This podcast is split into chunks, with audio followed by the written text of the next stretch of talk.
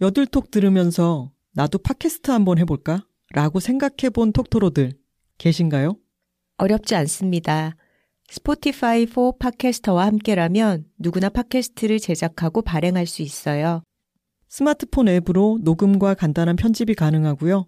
알에스에스 피드를 통해 애플 팟캐스트나 구글 팟캐스트로 내보내는 것도 한 번에 됩니다. 이제 여러분의 이야기를 시작해보세요. 여둘톡처럼. 스포티파이 포 팟캐스터가 여러분을 도와줄 거예요. 지금 바로 스포티파이 포 팟캐스터를 앱스토어에서 다운받고 시작해보세요. 심지어 무료입니다.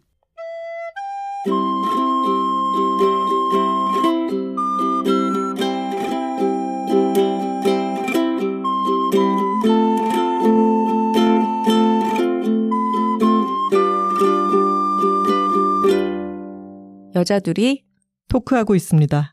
안녕하세요. 김하나입니다. 안녕하세요. 황선우입니다. 선우씨. 네, 하나씨. 축하드립니다. 뭘요? 최다죽, 최선을 다하면 죽는다가 지금 일 위를 달리고 있더라고요. 네, 감사드립니다. 이게 다 톡토로들의 파워 아니겠어요? 아, 놀라웠습니다. 지금 에세이 부문에서 쟁쟁한 책들이 많은 가운데 네. 최다죽이 쭉 올라가더니만 일 위가 되었습니다. 네. 책이 발간되자마자 여둘톡에서 처음으로 온 오프라인 막론하고 처음으로 북토크를 했는데 톡토로 분들이 많이 들어주시고 또 방학이 끝나고 돌아온 걸 환영을 해주시고 방송 듣자마자 또 책을 주문을 해주셔서 지금 일주일 만에 이렇게 많은 사랑을 받고 있습니다. 톡토로 분들 감사드립니다.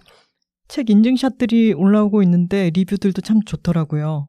지난 방송에서 우리 혼비 씨가 또 너무 웃기는 말들을 많이 해가지고 저도 다시 들으면서 진짜 재밌었어요. 그 목탁에서 재간 부리고 이런 부분은 음. 다시 들어도 너무 웃기더라고요. 맞습니다. 저희의 컴백을 환영해 주셔서 고맙습니다. 네. 그리고 선우 씨. 네.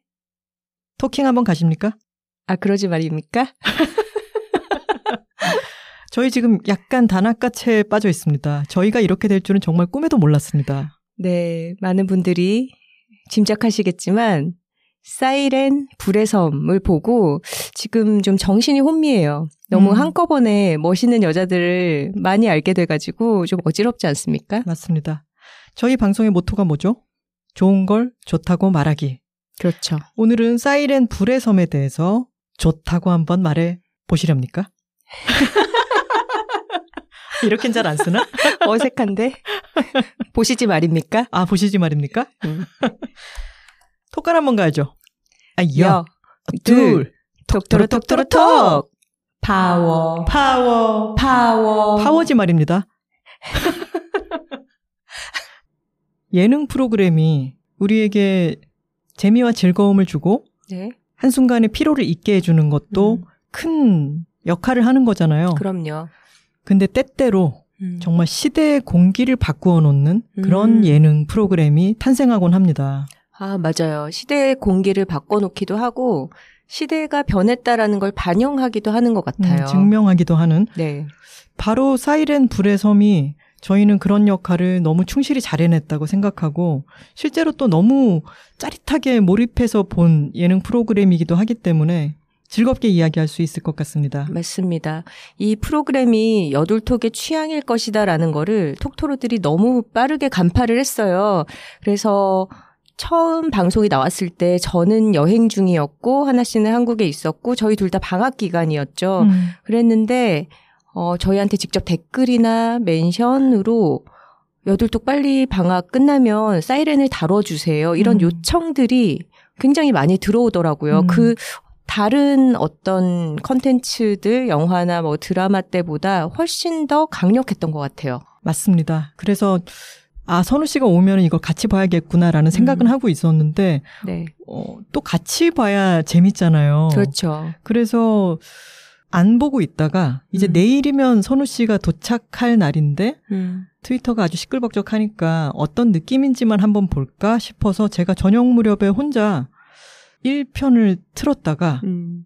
그날 새벽까지 오 편까지 다 보고 끊을 수가 없어서 그걸 다 보고 난 뒤에 공항에 마중을 나갔었어요. 음. 그리고 제가 도착하고 나서 그 다음 날인가 우리 같이 봤잖아요. 그때가 혼비 씨랑 같이 녹음을 끝내고 아 맞다. 우리 녹음 잘 끝냈다. 음. 그럼 우리 사이렌을 보자 해서 제가 저는 두 번째 본 거였죠. 그렇죠. 선우 씨는 같이 보고 그때가 유월 사일이었고 유월 육일에 육 편부터 십 편까지가 오픈이 되었습니다. 네. 그래서 유월 육일 네 시를 기다려서 이번에는 선우 씨와 함께 처음부터 육 화부터 십 화까지를 함께 본 거죠. 그렇죠. 저희가 방학 기간을 가진 동안 여러 좋은 콘텐츠들을 많이 보기도 했습니다. 뭐 영화를 음. 볼 때도 있고 공연을 볼 때도 있고 할 이야기들도 많이 쌓이겠죠. 음. 근데 처음에는 여들톡을 안 하고 있으니까 어? 이거 그냥 보기만 하면 되는 거잖아. 음. 여기서 어느 포인트를 얘기해야 할지를 기억하려고 애쓰고 메모하고 또 다시 한번 관람을 하러 가고 이런 게 없이 그냥 즐기기만 하면 된다는 게 좀 후련하게 느껴지기도 했었어요. 음, 아쉬움과 후련함이 같이 있었는데 맞아요. 사이렌의 경우에는 우리가 팟캐스트를 하는 기간에 보고 톡토로들이랑 같이 수다 떨 수 있다는 게 너무 좋아요. 그러니까요. 사이렌 불의 섬은 아주 커다란 무인도에 여섯 개 직군의 전문 인력 여성들이 네 명씩 팀을 이뤄 들어가서 각자의 기지를 가지고 거기에서 서로 전투를 벌여서 기지를 음. 뺏는 그런 야생 서바이벌 프로그램입니다. 음. 어떤 면에서는 저희가 소개한 적이 있는 피지컬 백을 연상시키기도 하는데요. 음. 피지컬 백은 모든 사람들이 개인으로서 그리고 또 상금이 아주 많이 걸려 있었기 때문에 어, 몸으로 하는 상금 쟁탈전 음. 같은 느낌이 있었고 모든 것이 스튜디오 안에서 벌어졌잖아요. 맞아요. 그런데 이 사이렌은 섬에서 벌어지는 야생 서바이벌이기 때문에 음. 느낌이 많이 다르고 또 중요하게 다른 차이점은 선우 씨가 얘기한 것처럼 팀마다 음. 각 직업 특성이 잘 드러난다는 게 이 프로그램을 차별화시키죠. 맞습니다.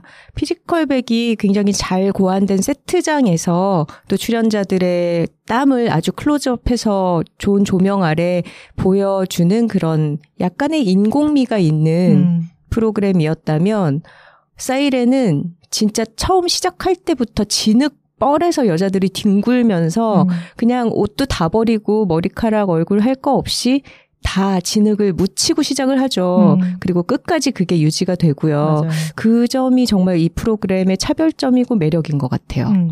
그 매력에는 왜 요즘 예능들을 보면은 뭐 외국에 나가서 어디를 찾아간다 이런 걸 할 때 앱을 자유자재로 쓰고 디지털 기기들이 많이 등장하고 에스엔에스를 활용하기도 하잖아요. 그렇죠. 근데 이것은 거의 정반대의 길이죠. 음. 아까 갯벌을 통해서 이 섬에 진입하게 되는데 일 킬로미터 음. 정도를 이제 걸어가잖아요. 음. 그렇게 해서 도착한 곳에서 지령을 뭘로 주죠? 공중전화가 띠링띠링 울리는 걸로 주죠. 아. 공중전화를 받으면은 뭘 어떻게 해라 지령이 나오는데 음. 정말 이것은 유선의 세계입니다. 맞아요. 그리고 종이로 편지로 전달을 할 때도 있고 맞아요. 그래서 이게 커다란 섬에서 벌어지는 어떤 게임처럼 느껴지는데 음. 이게 컴퓨터 게임이라기보다는 제가 어릴 때부터 좋아한 어떤 보드게임 음. 보드게임을 인간들이 어, 플레이어가 되어서 음. 수행을 하고 있다 이런 게 어, 구성이나 디자인적으로 많이 느껴집니다. 그런 음. 아날로그한 매력이 있죠. 맞아요. 그런 오래된 보드게임, 장기라든가 체스 같은 것들도 전쟁을 압축시켜 놓은 그런 음. 보드게임의 원조들이잖아요. 음. 이 사이렌에서는 아레나전이라는 게 있고 음. 기지전이라는 게 있습니다. 네. 아레나전은 거기에 만들어져 있는 커다란 원형 경기장인 아레나에서 각 팀마다 개인이 될 수도 있고 팀전이 될 수도 있고 서로 맞붙어서 어떤 베네핏을 획득하는 그런 음. 게임이 있고 네, 대체로 좀 힘을 사용해야 되는 음, 그런 경기들이 열리죠. 음. 그리고 하루에 한 번씩 기지전이라는 게 있습니다. 음. 기지전은 다른 팀의 기지를 뺏는 거죠. 점령하는 네. 거죠. 불시에 사이렌이 울리면 본인들의 기지를 방어를 하면서 상대방의 기지를 습격해서 음. 그 팀의 깃발을 뺏어오면 그 기지를 점령할 수가 있는 거죠. 음. 그리고 점령을 당한 팀은 탈락이 됩니다. 맞습니다. 이쯤에서 각 직업군을 소개를 드려야겠죠. 군인팀이 있고요. 스턴트 우먼팀이 있습니다. 운동팀이 있고요. 소방팀, 경찰팀, 그리고 경호원팀이 있습니다. 각 팀이 소개될 때 아, 저는 그것도 너무 좋았어요. 자료 영상? 네. 근데 그 전에 사이렌 불의 섬이 나오고 나서 음. 아름답지만 위험한 여자라고 하는 자막이 뜨고 음. 이제 사이렌이라고 하는 제목도 언급하고 가야겠네요. 음, 그렇죠. 사이렌이라고 하면 이제 우리가 뭐 경계 경보로 많이 알고 있는데 원래 어원 자체가 그리스 신화의 세이렌이죠. 음. 어, 뱃사람들을 유혹한다고 알려진 바다의 어떤 요물 같은 음, 존재이고 네. 그것이 항상 뭔가 위협적인 여성, 정말로 아름답지만 위험한 그런 여성의 대명사처럼 문화적으로 이어져 왔죠. 음. 근데 이 사이렌은 어, 마치 박찬욱 감독이 아가씨라는 영화를 음. 통해서 오염된 아가씨라는 단어를 복권시켜줬다라고 음. 평가받는 것처럼 사이렌이라는 단어가 어떤 바다에서의 주인공? 항상 모험을 하고 뭔가 경제활동을 하는 것은 남자들이고 여자는 거기에서 멀리해야 될 존재, 위협적인 음. 존재로 여겨졌다면 이 사이렌은 그 의미를 좀 뒤집어 버립니다. 음. 사이렌을 듣고 움직이는 것도 여자들이고 활약을 하고 모험을 하는 것도 여자들인 거죠. 음. 그게 너무나 통쾌한 지점입니다. 신화에서 악녀 였던 메데이아라든가 그런 괴물로 나오는 뭐 고르곤, 메두사 이런 음. 존재들을 다르게 재해석하는 게 활발히 일어나는 것처럼 사이렌도 음. 이 아름답지만 위험한 여자들 음. 각 직업에서 그 직업의 명예를 걸고 때로는 목숨을 걸고 음. 일을 하고 있는 여자들이 치열하게 다투는 음. 몸으로 다투는 것을 보여주는 것만으로도 와 이건 정말 엄청난 쾌감의 영역이었어요. 맞아요. 음. 그리고 그런 얘기들이 종종 나오거든요.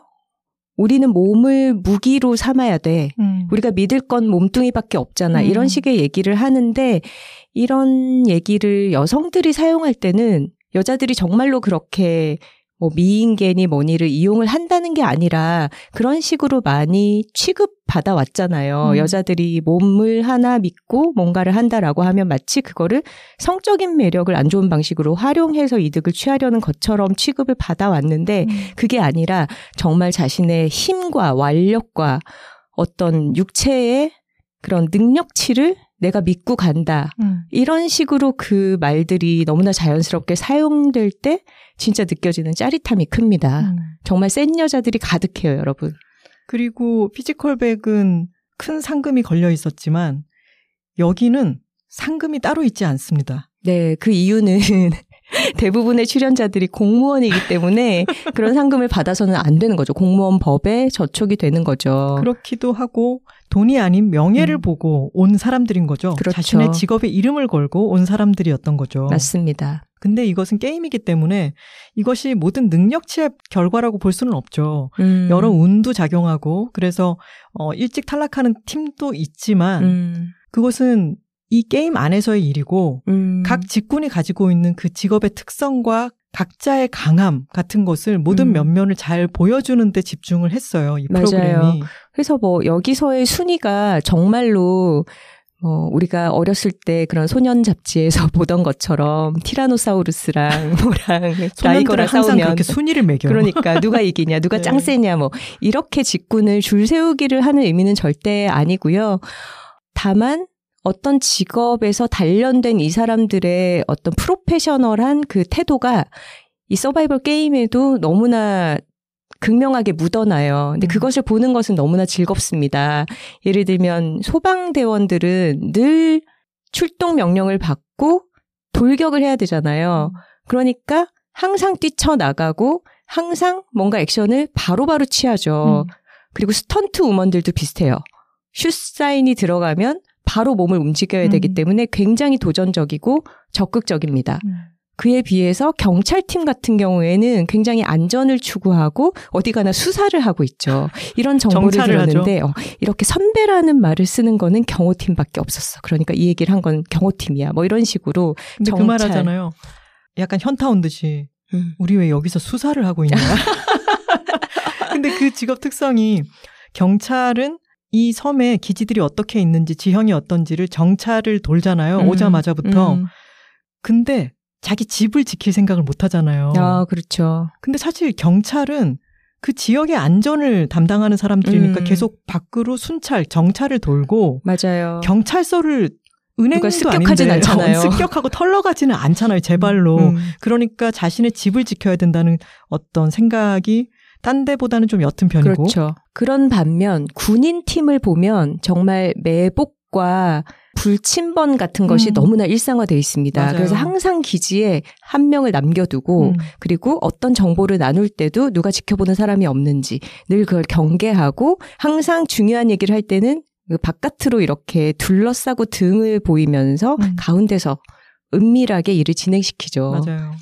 맨 처음에 이 각 직업군을 소개할 때 소방관들은 불타는 집 안에 들어가 있는 모습이라든가 음. 경찰들은 출동하는 거, 경호원들은 경호대회 그거 너무 멋있지 않았어요? 맞아요. 브이아이피가 이동하는데 어떤 괴한이 나타났을 때 그것을 음. 어떻게 퇴치하는가. 어, 제압하는 음. 그런 대회 장면. 운동선수들은 각자 국가대표니까 음. 어, 실제로 시합에 참여하는 장면. 스턴트팀은 영화에서 실제로 액션을 해서 막 음. 빌딩에서 뛰어내리고 와이어 달고 어, 날고 어, 자동차에 부딪혀서 막 날아가고 이런 장면들을 보여주는데 그것만으로도 와 굉장한 사람들이다 라고 음. 하는 게 느껴지죠. 음. 이 연출이 참 저희는 탐복을 거듭하면서 봤습니다. 네, 이은경 피디라는 여성 연출가고 메인 작가분도 그리고 대부분의 작가진도 다 여성들이죠. 네, 최진아 작가가 메인 작가고 그리고 작가 이름이 일곱 명이 나오던데 다 여성분이 아닐까라는 생각이 들었습니다. 음. 왜 피지컬 백 끝날 때마다 너무 결정적인 장면에서 끝나서 제가 네. 늘 외쳤던 게 장옥이 였잖아요. 피디님 이름. 네, 그 이름 까먹지도 않아. 근데 이 결정적인 장면에서 탁 끊기면 바로 연출 장옥이가 떴기 때문에 장옥이를 음. 늘 외쳤었는데 이번에는 이은경이 바로 뜨진 않죠. 맞아요. 하지만 매번 끝날 때마다 이은경을 목 놓아 부르게 됩니다. 음. 어떻게 여기서 끝내 이런 느낌으로요. 굉장히 절묘한 지점에서 어, 편집점을 잡고 그래서 다음 회를 이어서 보지 않을 수가 없죠. 근데 처음부터 정말 너무 놀랍죠. 일단 저 장면들을 어떻게 찍었지? 음. 갯벌에서 오가는 장면을 보면은 갯벌에 다리가 빠져가면서 어떤 카메라맨이 옆에 있다는 음. 게 느껴지는데 또 드론샷으로 쫙 빠져서 보면은 음. 정말 참가자들밖에 보이지 않는 네. 무한한 넓은 갯벌에 발자국 남기면서 가는 한 팀을 음. 너무 외롭게 보여주는 장면 같은 걸 보면은 아 도대체 음. 어떻게 찍었지 이런 음. 의문이 들었는데 트위터에 어느 업계분이 비슷한 의문을 가졌다가 음. 그런 말씀 하시더라고요. 아 나중에 위쪽에서 찍을 때는 씨지로 지웠다고 한다. 음. 근데 그렇게 어떻게 찍었지 궁금해지는 장면들이 너무 많아요. 맞아요. 근데 이은경 피디가 나영석 피디 유튜브에 나와서 했던 얘기를 들어봤더니 거치 카메라, 왜 청테이프로 붙여가지고 이렇게 이곳저곳에 설치해두는 그런 음. 거치 카메라만 삼백오십사 대 그리고 카메라 감독님만 육십 명이 있었다고 네. 하죠. 맞아요. 엔드 크레딧 올라갈 때 보면은 촬영하고서 이름이 정말 끝나지 않아요. 예전에 왜 우리 팟캐스트 삼 화 때였나 두 번 녹음을 하는 바람에 음. 제가 소스가 두 개가 되니까 아. 편집할 때 너무 힘들어 했던 적이 맞아요. 있었는데 소스가 단 두 개만이라도 정신이 하나도 없는데 음. 삼백오십사 개의 거치 카메라와 육십 명의 카메라 감독님이 찍는 영상과 음. 드론, 스파이더캠, 레이싱 드론 그리고 각 참가자들마다 몸에 달고 있는 스물네 개의 카메라가 또 있죠. 맞아요.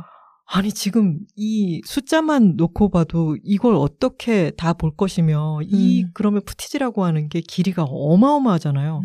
제작 기간이 이 촬영이 결정되고 나서부터 섭외하고 촬영 진행하고 편집까지 일 년 삼 개월이 걸렸다고 하는데 음. 정말 그렇게 공을 많이 들인 티가 나는 것 같아요. 그리고 스케일이 엄청 크죠. 음.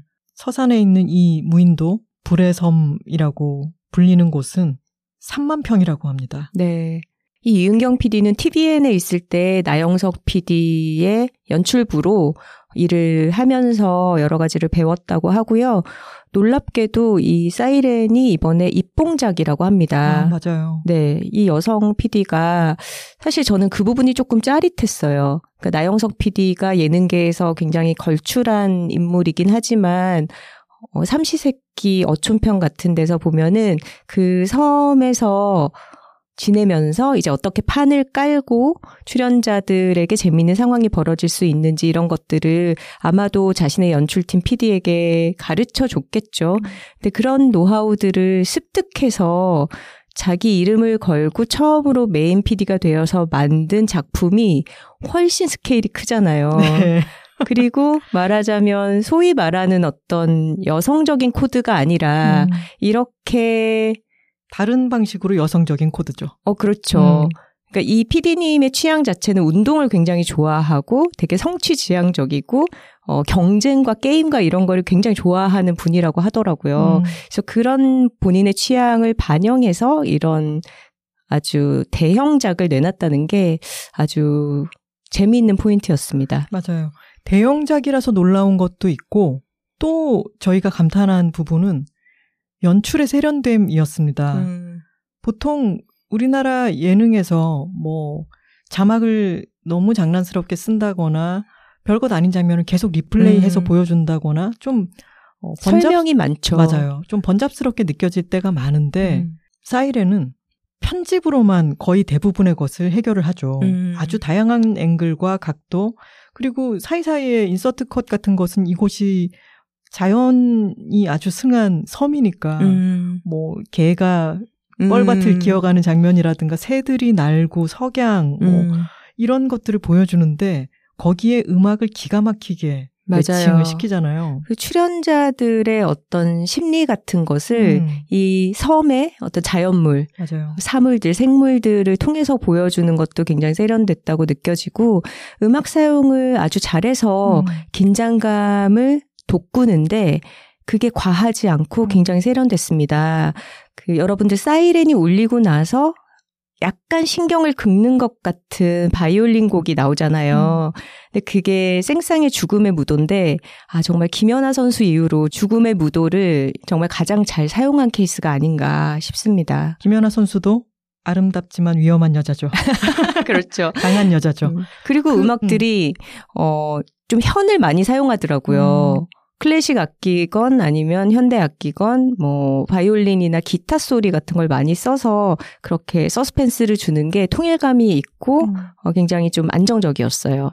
죽음의 무도 앞에 그 인상적인 부분이 이렇게 신경을 긁듯이 나오다가 음악이 확 터져 나올 때 카메라가 확 따라가면서 음. 뭐 아니면 드론으로 앵글이 확 넓어지면서 팀원들이 숲속을 막 달려가는 장면 이런 게 음. 나오면 그 카타르시스가 음. 엄청났습니다. 음. 뮤직비디오 같았어요. 약간 심박을 뛰게 네, 만들죠. 맞아요. 그리고 어떤 좀 재미있는 장면 같은 게 나올 때도 다른 예능에서는 좀 뿡짝뿡짝하는 음. 좀 익살스러운 네, 익살스러운 음악들을 하지만 그것도 관습적인 사용이죠. 그렇죠. 그런 음악을 쓰는 게 아니라 위트가 있는 음. 세련된 음악을 씁니다. 맞아요. 그래서 저희가 나중에 크레딧이 올라갈 때 봤더니 거의 맨 마지막에 음악 음. 담당이 씨씨 크루라고 하는 어, 팀인지에서 음. 담당을 한 것 같은데 정말 사용을 잘한 것 같다 싶었습니다. 네. 친구들이랑 최근에 만나서는 다들 사이렌에서 누구 응원해? 누가 제일 좋아? 이런 음. 얘기를 자연스럽게 나눴던 것 같아요. 맞아요. 저희 둘의 원픽은 같습니다. 소방팀. 현아 언니. 아, 호칭을 여기 출연하는 스물네 명의 분들을 어떤 분은 뭐 강은미 중사라고 음. 얘기해야 되고 어떤 분은 김성현 선수라고 음. 얘기해야 되고 어떻게 호칭해야 될지 뭐 스턴트 팀이라든가 경호팀은 음. 어떤 직급이 있는 게 또 아니니까 그렇죠. 부르기가 어려운데 여기 자막들이 나오잖아요. 누가 무슨 말을 한다 음. 이렇게 할 때 성을 떼고 나올 때도 있고 뭐 현선 이렇게 나올 때도 있으니까 음. 저희도 성을 붙이거나 떼고 뒤에는 모두 씨로 통일하도록 하겠습니다. 네. 하지만 단 한 사람의 예외가 있습니다. 어, 소방팀 리더 김현아 씨의 경우에는 현아 언니라고 부르도록 하겠습니다. 그럼요. 모두에게 현아 언니로 통칭이 되고 그 존재감이나 리더십이나 활약이 언니라는 말이 절로 나올 수밖에 없어요. 맞아요. 이분은 약간 서바이벌계의 허니제이 같은 분입니다. 허니제이도 당시에 잘 봐 언니들 싸움이다 이런 음. 명언을 남겼잖아요. 맞아요. 근데 그때 그 언니라고 하는 말은 음. 태산 같은 느낌이 있지 않았나요? 아우, 그럼요. 우리 꼬마들아 후배들아 잘 봐더라. 음. 이것은 승부를 떠나서 니네가 봐야만 할 어떤 큰 대전이다 라고 음. 하는 스케일을 주잖아요. 음, 맞아요. 우리 현아 언니께서는 이 언니라고 하는 말이 늘 그런 식으로 쓰여왔잖아요. 언니가 너무 믿음직하고 정말 어, 일을 잘하고 리더십이 있고 이럴 때는 큰형님 같은 음. 이런 말을 많이들 썼었는데 관습적으로. 그렇죠. 언니라고 하는 말 자체로 아까 음. 선우 씨가 얘기한 것처럼 박찬욱 감독의 아가씨가 음. 그 이전의 아가씨라고 하는 말의 뉘앙스를 바꿔놓은 것처럼 음. 언니라고 하는 말에 이런 태산 같음을 음. 더했죠. 맞아요. 그리고 그것은 이 사람이 하는 말도 있지만 행동이 맞아요. 모든 거를 보여줬던 것 같아요. 음. 현아 언니는 항상 가장 선봉에 서 있죠. 음, 공격을 언니가 할 때, 갈게. 언니가 어, 갈게. 그렇죠. 공격을 할 때뿐만이 아니라 어떤 굳은 일을 할 때도 음. 심지어는 팀원들에게 볶음밥을 볶아줄 때도 막내를 절대 시키지 않고요. 자신의 양손으로 이렇게 밥을 볶아줍니다. 그러면서 언니가 가볼게. 음. 언니가 할게. 언니가 갔다 왔어. 이런 것들이 아 언니라는 말이 너무나 멋있다라는 음. 거를 정말 가슴이 벅차게 만들고, 근데 똑같은 상황에서 만약에 오빠라고 생각해 보세요. 느끼하죠. 구려지죠. 맞아요. 오빠가 해줄게. 오빠가 해봤는데 아 좀 아닌 것 같아요. 맞아요. 이 멋있으면 다 언니라는 책도 있지 않습니까? 아 그럼요. 네. 좋은 책이더라고요. 정말 이 멋진 언니상을 저희에게 보여줬기 때문에 특별히 음. 현아 언니는 현아 언니라고 부르고 다른 분들은 씨라고 호칭하겠습니다. 네, 성현 언니는요? 성현 언니는 성현 씨죠. 아, 네, 알겠습니다. 굉장히 단호하시네요. 성현 씨는 세 보이지만 마음 여린 분이야. 아, 그럼요. 네, 속눈썹도 길고. 네, 그러면 현아 언니와 어, 다른 분들의 호칭은 씨로 지칭하겠습니다. 저희가 갑자기 현아 언니 예찬을 마구 했는데 음. 이 서바이벌이 여섯 개의 팀의 대전으로 이루어지지만 우리가 몰입해서 시청자들이 보려면 어떤 서사가 만들어지기도 하고 음. 그리고 연출팀이 그 서사를 부여하고 음. 끌어가기도 합니다. 음. 이걸 보다 보면요. 소방팀에게 마음이 기울어지곤 하죠. 음, 저희는 그랬어요. 물론 음. 다른 팀을 더 응원하면서 중심에 놓고 보신 분들도 있겠지만 음.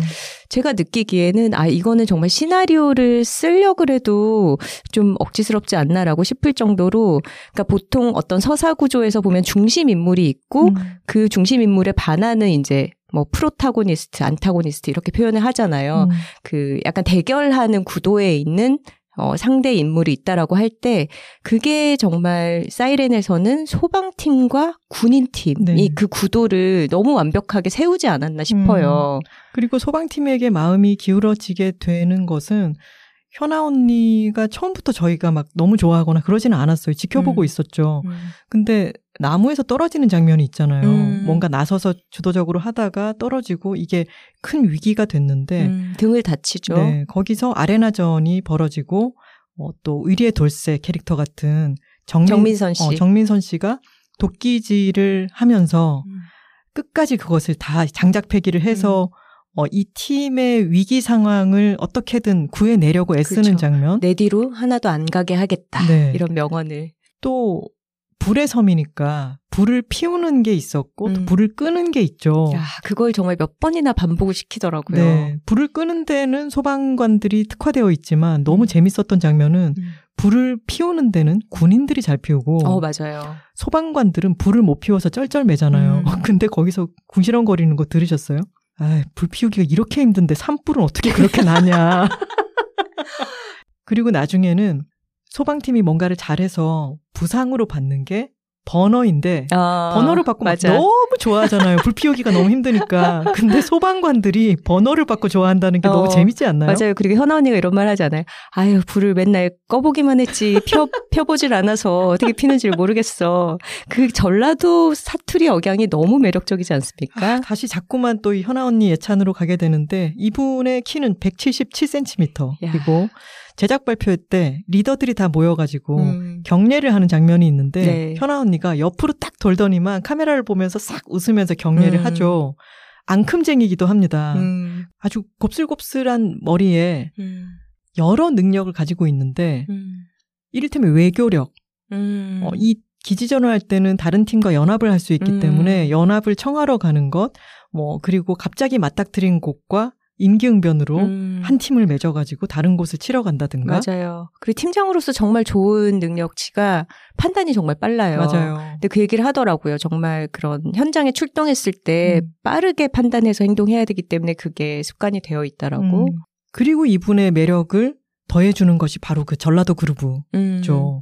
기지전을 할 때는 음. 그 팀의 기지를 함락시키기 위해서 기지의 그 깃발을 뽑는 것도 있지만 팀 깃발. 네, 각 개인마다 등에 깃발을 차고 뛰어다니잖아요. 맞아요. 이게 육탄전이 되면서 서로 타격을 하거나 상대방에게 어떤 상해를 입히면 안 되기 때문에 등에 메고 있는 자신의 개인 깃발을 뽑는 것으로 이 사람이 게임에서 탈락이 되는 것을 규칙으로 정해놨습니다. 음. 근데 현아 언니가 그 깃발을 뽑혔을 때 그런 말을 하죠. 그러다가 퐁 뽑아본 거예요. 뽑혀본 거였나? 어.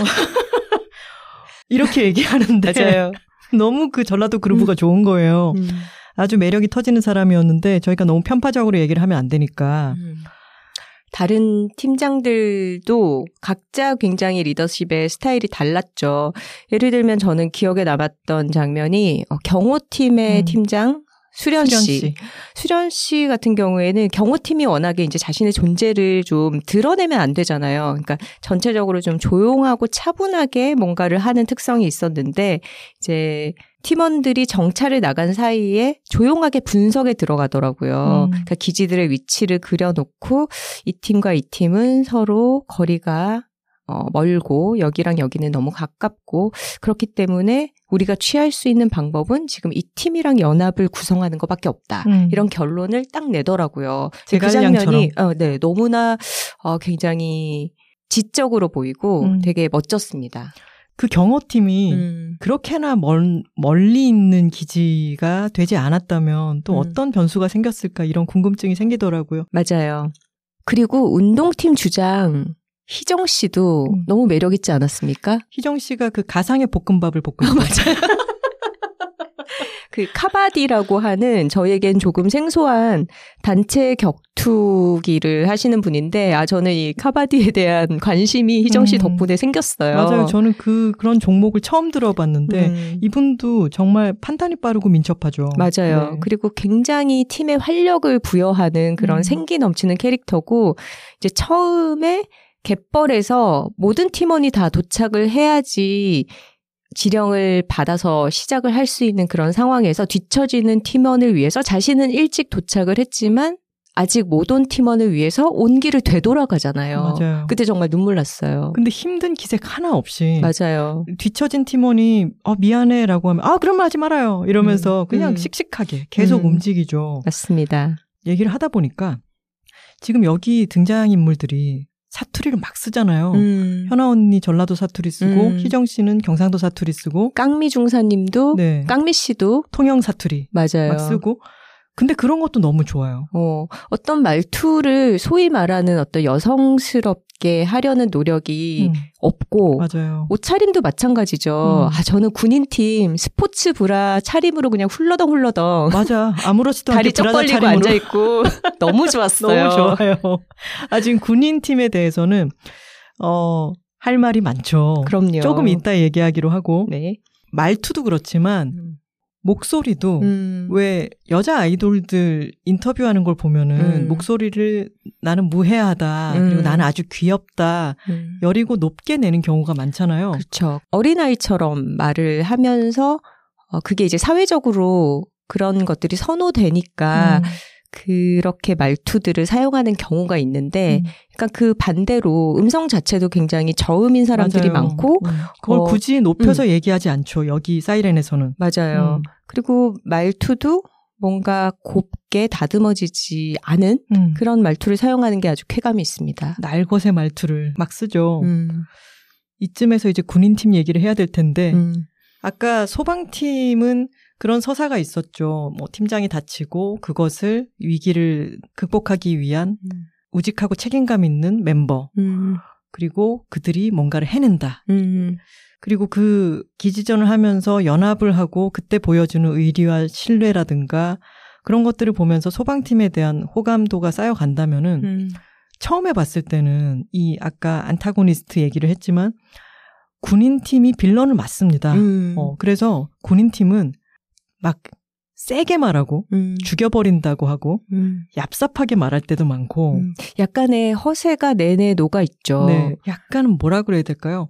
매드맥스 퓨리로드에 나오는 워보이들 같이 예 전쟁 막 이런 음. 느낌으로 처음에는 좀 밉상인 느낌이 있고 어, 그리고 그 죽여버린다 음. 이런 식의 워딩이 다른 팀들을 굉장히 도발하죠. 네, 맞아요. 도발할 필요가 없을 때도 도발을 많이 하고 음. 그래서 이제 초반에 볼 때는 군인팀은 또 한 사람 한 사람이 잘 보여요. 음. 다들 개성이 강하고 기술도 많기 때문에 그래서 호감을 좀 가졌다가 어떤 결정타가 있습니다. 군인팀이 잘못을 하죠. 음. 어, 그때는 군인팀이 비열했습니다. 음. 분위기가 너무 과열되어 있고 그래서 게임이 중지되는 위기까지 가는데 그러고 나서 군인팀이 페널티를 받죠. 음. 그랬을 때 그것에 대해서 깨끗이 승복을 하죠. 맞아요. 그거를 바로 그렇게 반성하는 장면을 이어서 보여준 것도 제작팀이 배려가 있었던 것 같아요. 음. 이 사람들이 필요 이상으로 또 비난을 받을 필요는 없으니까요. 음.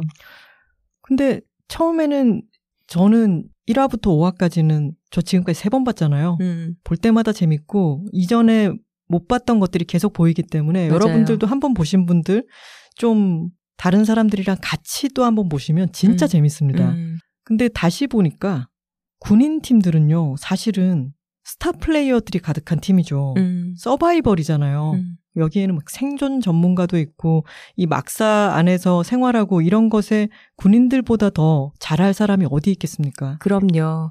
잠시 부연하자면 깡미 씨가 생활의 달인에 서바이벌 달인으로 맞아요. 출연해서 생존 전문가. 네, 이천이십 년 그 해의 생활의 달인 대표상을 받았습니다. 음. 그래서 처음 볼 때는 저도 어, 군인팀이 너무나 강력하고 이 사람들의 호전적인 어떤 스타일, 어, 그런 화려한 전투 플레이 이런 것 음. 때문에 제가 이제 다른 팀을 응원하면서 스트레스를 많이 받았어요. 약간 단아까채를 쓰는 날건달 같은 이미지가 있어요. 어, 그렇죠. 그래서 음. 아, 이 사람들이 또 다음에 어떻게 공격할까 이러면서 음. 좀 두근거리고 불안했기 때문에 군인팀에 대해서 조금 더 부정적인 평가를 했다면 음. 두 번째는 이제 결과도 다 알고 그런 스트레스에서 놓여나서 봤잖아요. 음. 그러니까 군인팀이 너무 귀여운 거예요. 귀여운 데다가 미덕이 너무 많죠. 네. 그리고 음. 그렇게 약간 건들건들 음. 대면서 말끝마다 죽는다 죽인다 이런 말을 쓰는 것도 어떻게 보면 그들은 정말 그 사기라는 것을 음. 계속해서 함양시켜야 되는 집단 안에서 진짜 전투력을 키우면서 생활을 한 사람들이잖아요. 음. 그러니까 그 사람들에게 되게 필요한 어떤 말 습관이었겠구나 음. 싶고 그리고 어, 이 사람들이 가진 어떤 그런 생존 기술 같은 게 아, 정말로 되게 근사해 보이더라고요. 음. 이를테면 오히려 조화 같은 게 완전히 체득이 되어 오. 있는 사람들이죠. 군인들이 대답을 다 오케이, 오케이 음. 라고 얘기를 하고 그리고 뭐 천둥이 친다 음. 그러면 죽기에 좋은 날씨다, 죽이기에도 좋은 날씨다 한다든가 뭔가 어. 기세가 한 번도 떨어지지 않아요. 맞아요. 이 사람들은 풀이 죽거나 음. 짜증을 내거나 지친 기색이 한 번도 나오지 음. 않고 계속해서 뭘 해야 되지 않을까? 그러면 제가 가보겠습니다. 음. 언제나 포기하지 않고 음. 끝까지 해볼 수 있는 걸 다 해봐요. 그렇죠. 음. 그게 너무 몸에 밴 사람들이죠. 네. 하나 씨는 매드맥스의 워보이를 얘기했는데 아 저는 정말 어떤 대항에서 세이렌인 여자가 아니라 음. 잭 스페로처럼 이렇게 음, 해적으로 같은. 활약하는 그런, 그런 집단 있어요. 같아서 음. 너무 신났어요. 군인팀 보면서. 매드맥스의 워보이들 없으면은 재미 하나도 없겠죠. 그렇죠. 이 사이렌의 군인들 없으면 재미 하나도 없습니다. 맞습니다. 재미없지 말입니다. 그 단아까채도 이 시청자들이 막 그러죠.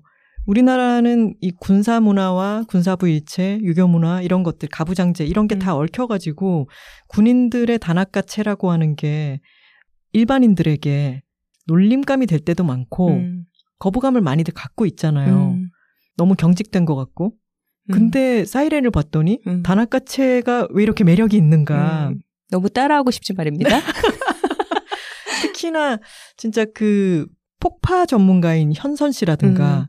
표적 분석관인 나은 씨라든가 전문 기술들을 다 갖고 있고 그리고 우리가 한 팀을 생각했을 때 그 음. 팀의 이름이 바로 다 나오는 팀은 군인팀밖에 없어요. 음. 보문 팀장님도 고공 침투를 하는 음, 분이었고 맞아요. 깡미 씨, 강은미 씨는 음.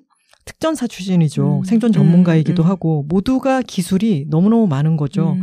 아까 정민선 씨가 도끼로 장작을 패는 기술에 대한 이야기를 했는데 물론 민선 씨는 소방관이니까 음. 불을 끄는 기술에 특화가 돼 있겠지만 음. 깡미 씨의 경우 장작 패기 진짜 잘하잖아요. 음. 근데 깡미 씨에게 장작 패기는 그가 할 수 있는 수천 개의 기술 중 한 가지입니다. 아, 그렇죠. 네. 그리고 하나도 힘든 기색이 없이 음. 아주 즐기면서 하죠. 못되게 말하면서. 그래서 군인팀은 음. 싫은 짓을 너무 많이 하지만 미워할 수가 없는 팀입니다. 음, 맞아요. 그리고 다시 보니까 귀엽더라니까. 그 껄렁껄렁한 게. 맞아요. 적어도 최애팀 셋에는 저는 군인이 들어가더라고요. 처음에는 그럴 음. 줄 몰랐는데 음. 몇 번을 보니까 그렇게 되더라고요. 음. 음. 군인팀이 되게 상명하복의 조직이잖아요. 그래서 그 안에서는 자기 상급자가 뭘 시키면 다 해야 되죠. 음. 뭐 혼자 남겨져서 매복을 하면서 정보를 찾아야 되면은 정말 깜깜하고 너무 무서운 데서도 아무렇지 않게 혼자 남아야 되고, 그런 엄격한 조직인 동시에 가장 좀 건들건들 껄렁껄렁하고 훌러덩훌러덩 아무 데서나 벗고 이런 사람들이 모여 있다는 게 사실 어떻게 보면은 한국 사회에서 여성들이 교육받는 방식은 되게 온순하고 고분고분하고 부드러울 것을 장려받으면서 음. 그렇게 잘하지만 그렇기 때문에 되게 못하는 게 많잖아요. 통제를 음. 많이 받잖아요. 맞아요. 보이지 않는 사회적인 음. 규율 속에서. 음. 근데 그것에 좀 정반대에 있는 집단이 군인팀의 여성들인 것 같아서 맞아요. 저는 볼수록 되게 정이 갔습니다. 제가 어디서 글을 읽었는데 왜 긴장되거나 할 때 화장실 가서 몸을 막 기지개 켜면서 아니면 음. 이렇게 유인원 자세 같은 거? 이런 어, 걸 취하면서 고릴라처럼. 크고 과감하고 네. 뭐 몸을 펼치는 음, 동작? 그런 동작을 하면 코르티졸 수치가 내려가고 음. 뭐 다리를 쩍 벌린다거나 음. 책상 위에 다리를 올린다거나 이런 걸 해도 코르티졸 수치가 나, 낮아진다는 거예요. 음. 근데 여자들에게 항상 잔소리하는 게 다리 모으고 앉아라. 음. 여자애가 몸가짐이 그게 뭐니. 음. 그리고 몸을 더 작게 만들 것을 계속해서 음. 강요를 하죠. 맞아요. 아, 코르티졸은 스트레스 호르몬입니다. 음. 근데 그 여자애가 그게 뭐니라고 하지 말라고 하는 것을 다 뭐 거리낌 없이 해버리는 음. 것을 보았을 때 느껴지는 음. 쾌감. 맞아. 우리의 스트레스 지수도 낮춰지는 오, 것 같은 그 쾌감. 장군님들이야. 맞아요. 장군님들이에요. 다들 계급은 장군이 아니지만 우리 마음속에서 장군이라고. 맞아요. 그리고 또 재밌는 거는 군인들은 삽질을 잘할 것 같죠. 음. 그래서 삽질을 하는 목마른 자가 우물 판다라고 하는 아레나전이 있었을 음. 때 군인들이 삽질을 잘 하겠지라고 음, 생각했고 실제로 잘 하죠. 음. 근데 다른 팀들도 삽질을 잘하고 삽질을 잘 해야 되는 이유가 다 있어. 맞아. 소방팀은 탱크차를 몰기 때문에 음. 탱크차는 너무 무거워서 바퀴가 음. 모래에 빠질 때가 너무 많다. 그래서 음. 늘 해야 되는 게 삽질이다. 그렇죠. 그리고 운동팀. 음. 맞아요. 씨름 선수 있어서 모래 다져야 되죠. 카바디. 네. 비치 카바디가 있기 때문에 음. 우리가 직접 모래를 해야 된다. 음. 삽질이 일이다. 그렇죠. 근데 그런 거는 우리가 이 직업 세계에 대해서 몰랐던 부분이잖아요. 음. 아, 이런 것까지 다 해야 되는구나. 음. 몸을 써서 다 해야 되는 직업이구나를 음. 알게 되는 것도 음. 재미있었죠. 맞아요. 그리고 거기서 한 걸음 나아가서 나도 한번 장작 패보고 싶다. 맞아요. 저 한 번도 안 패봤는데 음. 어떻게 보다 보니까 아, 저런 식으로 하면은 힘만, 손목 힘만 쓰는 게 아니라 음. 어떤 체중을 실어서 스냅을 이용해서 어떤 반동의 힘을 사용하는 거구나. 이런 요령을 보면서 음. 내 몸을 사용해서 저런 행위를 한번 해보고 싶다. 음.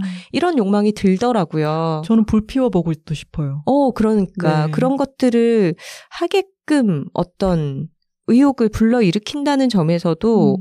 이 프로그램이 되게 의미가 있는 것 같아요. 음. 저는 그런 걸 읽었어요. 여자 어린이들이 있는 집에서는 음. 이 프로그램이 너무 꼭 필요한 프로그램이다. 강추. 진짜 추천할 만하지 않습니까? 맞아요. 여자 어린이들이 핑크 공주 시절을 다 겪잖아요. 음. 우리 톡토로님들도 우리 조카가 너무 공주 옷만 좋아해서 좀 걱정이다 이런 얘기를 하시는데, 그거는 그 아이에게 보여지는 어떤 컨텐츠들이 바람직한, 재미있는, 몰입할 수 있는 어떤 영화든 애니메이션이든 예능이든 모든 것들이 그런 거에 마음이 팔리게끔 어른들이 만들어놨기 때문이라는 생각이 들거든요. 음. 근데 그랬을 때 이렇게 다양한 직업의 세계를 마치 키자니아 아닙니까? 이 키자니아라고 어린이들이 직업 체험하는 카페가 있어요. 아, 그래요? 아, 저는 몰랐어요. K-공무원들을 등장시키는 키자니아처럼 음. 십이 세 이상 관람가거든요. 그러니까 음. 아주 저학년들은 볼 수 없겠지만 뭐 고학년부터 중학생들, 여학생, 여자 어린이가 있는 집에서라면, 여자 청소년들이 있는 집에서라면 이거를 보여주는 것만으로도 그 아이의 인생이 훨씬 넓어지지 않을까요? 저는 그 생각했어요. 제가 어렸을 때 이 프로그램을 봤으면 음. 어, 나도 소방관이 되고 싶어라든가 음. 나는 뭐 경찰, 군인 뭐가 되고 싶어 이런 생각을 좀 더 다르게 할 수도 있지 않았을까라는 생각이 저도 들었어요. 그러니까요. 음. 왜 아주 오랫동안 우리나라는 특히 남자애가 부엌에 가, 들어가면 뭐가 떨어진다는 둥 이런 음. 얘기가 있었던 문화권이었는데 어느 순간 이후 요리 프로그램들이 많이 나오고 음. 이제는 요리를 하는 게 남자가 요리를 하는 게 이상한 일이 전혀 아니게 됐잖아요. 그럼요. 이거는 최근 한 십 년, 이십 년 사이에 일어난 급격한 변화 아닌가요? 음. 근데 그런 것처럼 요리를 하고 싶은 어떤 남자 아이에게 그런 편견을 확 없애주는 것처럼 그렇죠. 여자 아이들에게도 네가 몸을 써서 뭔가를 해내는 것을 편견을 싹 걷어주는 음. 무언가가 생긴다면은 음. 저는 이, 이 사이렌은 굉장히 많은 씨앗을 여자 아이들에게 뿌려준 음. 여자 아이들뿐만이 아니라 우리나라 사람들에게 뿌려준 음. 그런 프로그램일 거라고 믿습니다. 맞습니다. 저는 그리고 그 점이 너무 가슴이 벅찼어요. 이 사람들이 우리가 보기에는 같은 직종에서 일하는 사람들이라서 어떤 공통점으로 묶이지만 이 프로그램 촬영 전에 서로 잘 아는 사이는 아니었던 것 같아요. 음. 뭐 예를 들어서 군인팀의 경우에는 서로 기수 차이가 뭐 십 기수씩 음. 나고 현역으로 군 생활할 때 아는 사이도 있었지만 서로 모르고 있기도 했고 근데 전역을 하고 조금 소속감이 없어서 힘들다가 같이 이 네 명이 팀을 이루면서 너무나 활기차진 거예요. 음. 그래서 서로 그런 말 하죠. 우리 생활관 때 생각난다. 너무, 음. 너무 좋다. 음. 되게 그리웠는데 돌아간 것 같다. 그 시절로 이런 음. 얘기를 하기도 하고 소방팀의 경우에도 사실 뭐 소방서 한 군데에서만 계속 근무를 해서 다른 소방관들을 많이 알지 못했는데 음. 이번 프로그램을 찍으면서 이렇게 어, 서로 알게 돼서 팀을 이뤄서 너무 좋다 이런 얘기를 하거든요. 음. 근데 운동팀도 마찬가지로 종목 자체 제가 서로 다르기 때문에 어떻게 보면 이 프로그램을 통해서 팀을 이뤘을 텐데 그들이 서로 동료를 이렇게 알게 되고 끈끈하게 그런 얘기도 나오죠. 우리 넷이면 못할 일이 없구나. 음. 그렇게 동료애를 느끼고 팀 안에서 성취감을 느끼고 하는 과정이 너무 내가 대리 체험을 하고 있는 음. 것처럼 그렇게 가슴이 벅차더라고요. 맞아요. 그래서 사이렌 보면서 선우 씨와 저도 그런 얘기 많이 했잖아요. 우리 서바이벌 나가면 우리는 뭘 할 수 있을까? 나는 장작 좀 패보고 싶어. 이런 얘기하고. 네, 저는 사실 굉장히 부차적인 부분인데 계속 출연자들이 뭘 먹는지에 너무 관심이 많았습니다. 볶음밥 해주세요. 거기에 어떤 시스템이 하루 동안 사용한 칼로리를 가지고 맞아요. 돈으로 환전을 해줘요. 음. 그래서 하루에 한 번 상점이 열리는데 그 상점에 가서 필요한 것들을 쇼핑을 합니다. 근데 음식의 종류가 많지 않아요. 음. 쌀과 돼지고기, 토마토, 감자. 근데 그 안에서 만들 수 있는 메뉴 생각하고 있었어요? 아, 그쵸. 저는 좀 아쉬웠어요. 여기에 달걀이라도 좀 더 해주지. 내지는 조금 푸른 채소 같은 게 좀 있었으면 어땠을까. 이런 아쉬움이 들었는데 이 식재료를 가지고 만들어낼 수 있는 최상의 메뉴란 김치찌개, 밥 아니면 김치볶음밥 음. 이 정도인 거죠. 아니면 삼겹살 구워 먹고 김치를 음. 곁들인. 그래서 비슷한 식사를 계속하는데 그 부분이 조금 안타까웠고요. 팀별로 좀 특징이 있어요. 그래서 군인팀 같은 경우에는 아 우리가 굶더라도 싸움은 아이템빨이다. 음, 좋은 맞아. 도구를 갖춰야 된다. 이러면서 굉장히 경쟁적으로 그 어떤 무기라고 할까요? 도구들을 확보하는데 그 음. 아이템을 보는 것도 너무 재밌어요. 음. 저는 처음 알게 된 물건들이 굉장히 많아요. 뭐 무슨 택티컬 펜, 음. 길리수트 음. 뭐 이런 거 처음 들어봤거든요. 맞아요. 근데 갖고 싶더라고요. 택티컬 펜. 언제 유리창 깨야 될지 맞아. 모르잖아요. 선우 씨 약간 택티컬 펜 비슷한 거 사은품으로 나가고 있잖아요. 리코더 볼펜. 두 가지 기능이 하나예요. 장르가 너무 다르네요. 그리고 군인들은 연막탄 같은 걸 사가지고 음. 그걸 또 사용하기도 하고. 맞아요. 그런 아이템의 효용 같은 것을 그리고 사용법을 다 알고 있잖아요. 음. 그런 걸 적극적으로 활용하는 것도 군인팀을 보는 재미였죠. 맞습니다. 그리고 운동팀은 그 칼로리를 환전하는데 첫날 너무 깜짝 놀랐던 게 너무 부자들이야. 아니 팀원 네 명이 다 하루에 사용한 칼로리가 천이 넘더라고요. 그러니까 다 합치면 사천이 훨씬 넘고. 그렇죠. 김성현 선수, 김성현 씨 같은 경우에는 천팔백이 넘었어요. 저는 그런 숫자 정말 처음 봤어요. 어떻게 제가 그렇지? 진짜 활동을 많이 했다 싶은 날 팔백 대 정도가 나오거든요. 음. 아, 정말 깜짝 놀랐습니다. 음. 근데 일부러 칼로리를 더 소모하기 위해서 막 섬을 몇 번씩 뛰고 거기 공용 공간에 있는 운동 기구들을 사용해서 아, 그 김민선 씨 턱걸이 하는 거 보셨죠? 아, 너무 클라이밍 멋있었어요. 선수. 아, 정말 대단하더라고요. 음. 체구는 작지만 클라이밍 선수기 때문에 상체, 이 전환 너무 두껍지 않습니까? 음. 팔이 발달해서 그리고 그 자신의 신체적 능력을 활용해서 기지전 때도 높은 곳에 침투하거나 음. 이런 데 아주 특화되어 있죠. 음. 그리고 다른 예능들에서는 뭐 어떤 사람들을 모아놓고 뭐 음식을 놓고 뭐 말잇기 게임을 한다든가 음식이 식어가는데 게임을 하고 지면은 뭐 뺏어간다든가 뭐 이런 음. 것들을 하는데 저는 그런 게 재밌지가 않거든요. 저는 음식을 식어서 먹는 거 굉장히 싫어하잖아요. 그래서 고통스러워요. 그리고 그 사람들이 아주 특화되어 있는 잘하는 그런 것도 아니니까 너무 이제 놀이인 거잖아요. 음. 근데 거기서도 되게 재미있는 장면들이 터져 나올 때, 때들이 있으니까 음. 효용이 있다는 건 알겠어요. 근데 이 사이렌에서는 칼로리가 화폐로 쓰인다는 거. 음. 이것 자체가 얼마나 컨셉추얼합니까? 음. 몸을 통해서 말하는 여자들의 음. 세계를 게임을 보여주겠어 라고 음. 하면서 거기 안에서 통용되는 화폐 자체를 음. 칼로리로 한다는 거 음. 이런 것들도 너무 잘 설계한 프로그램이라는 생각이 들었어요. 맞습니다. 보고 있으면 뭐 운동팀뿐만이 아니라 다른 팀들도 일을 잘하기 위해서 정말 경찰팀 뭐 소방팀 할 거 없이 다들 운동을 너무 열심히 음. 하고요. 아 진짜 나도 좀 이 몸뚱아리를 움직이고 싶다. 뭐 좀 무거운 거 좀 들고 싶다. 음. 좀 높이 올라가고 싶다. 이런 의욕이 샘솟습니다. 그렇지 말입니다. 그리고 각자 직업 특성이 계속 드러난다 이야기를 했는데 운동선수들의 경우에는 어, 희정 씨가 그런 말을 하죠. 모든 운동이 수비가 먼저다. 음. 수비가 되고 나서 공격을 하는 거다. 그렇기 때문에 운동팀은 초반에는 잘 움직이지 않죠. 맞아요. 계속해서 수비를 하려고 하고 음. 그것도 운동팀의 특성이었고 음. 또 운동팀은 룰에 완전히 따라야 되기 때문에 심판이랑 룰 이런 것에 깨끗이 승복하는 것. 음. 그것 자체가 스포츠 정신이기 때문에 네. 거기에 되게 맞춰져 있습니다. 맞습니다. 그래서 어, 군인 같은 경우에는 룰이 어딨어. 오. 전쟁의 윤리가 어딨어. 막 이런 말을 해서 또 시끌시끌 하기도 했는데 음.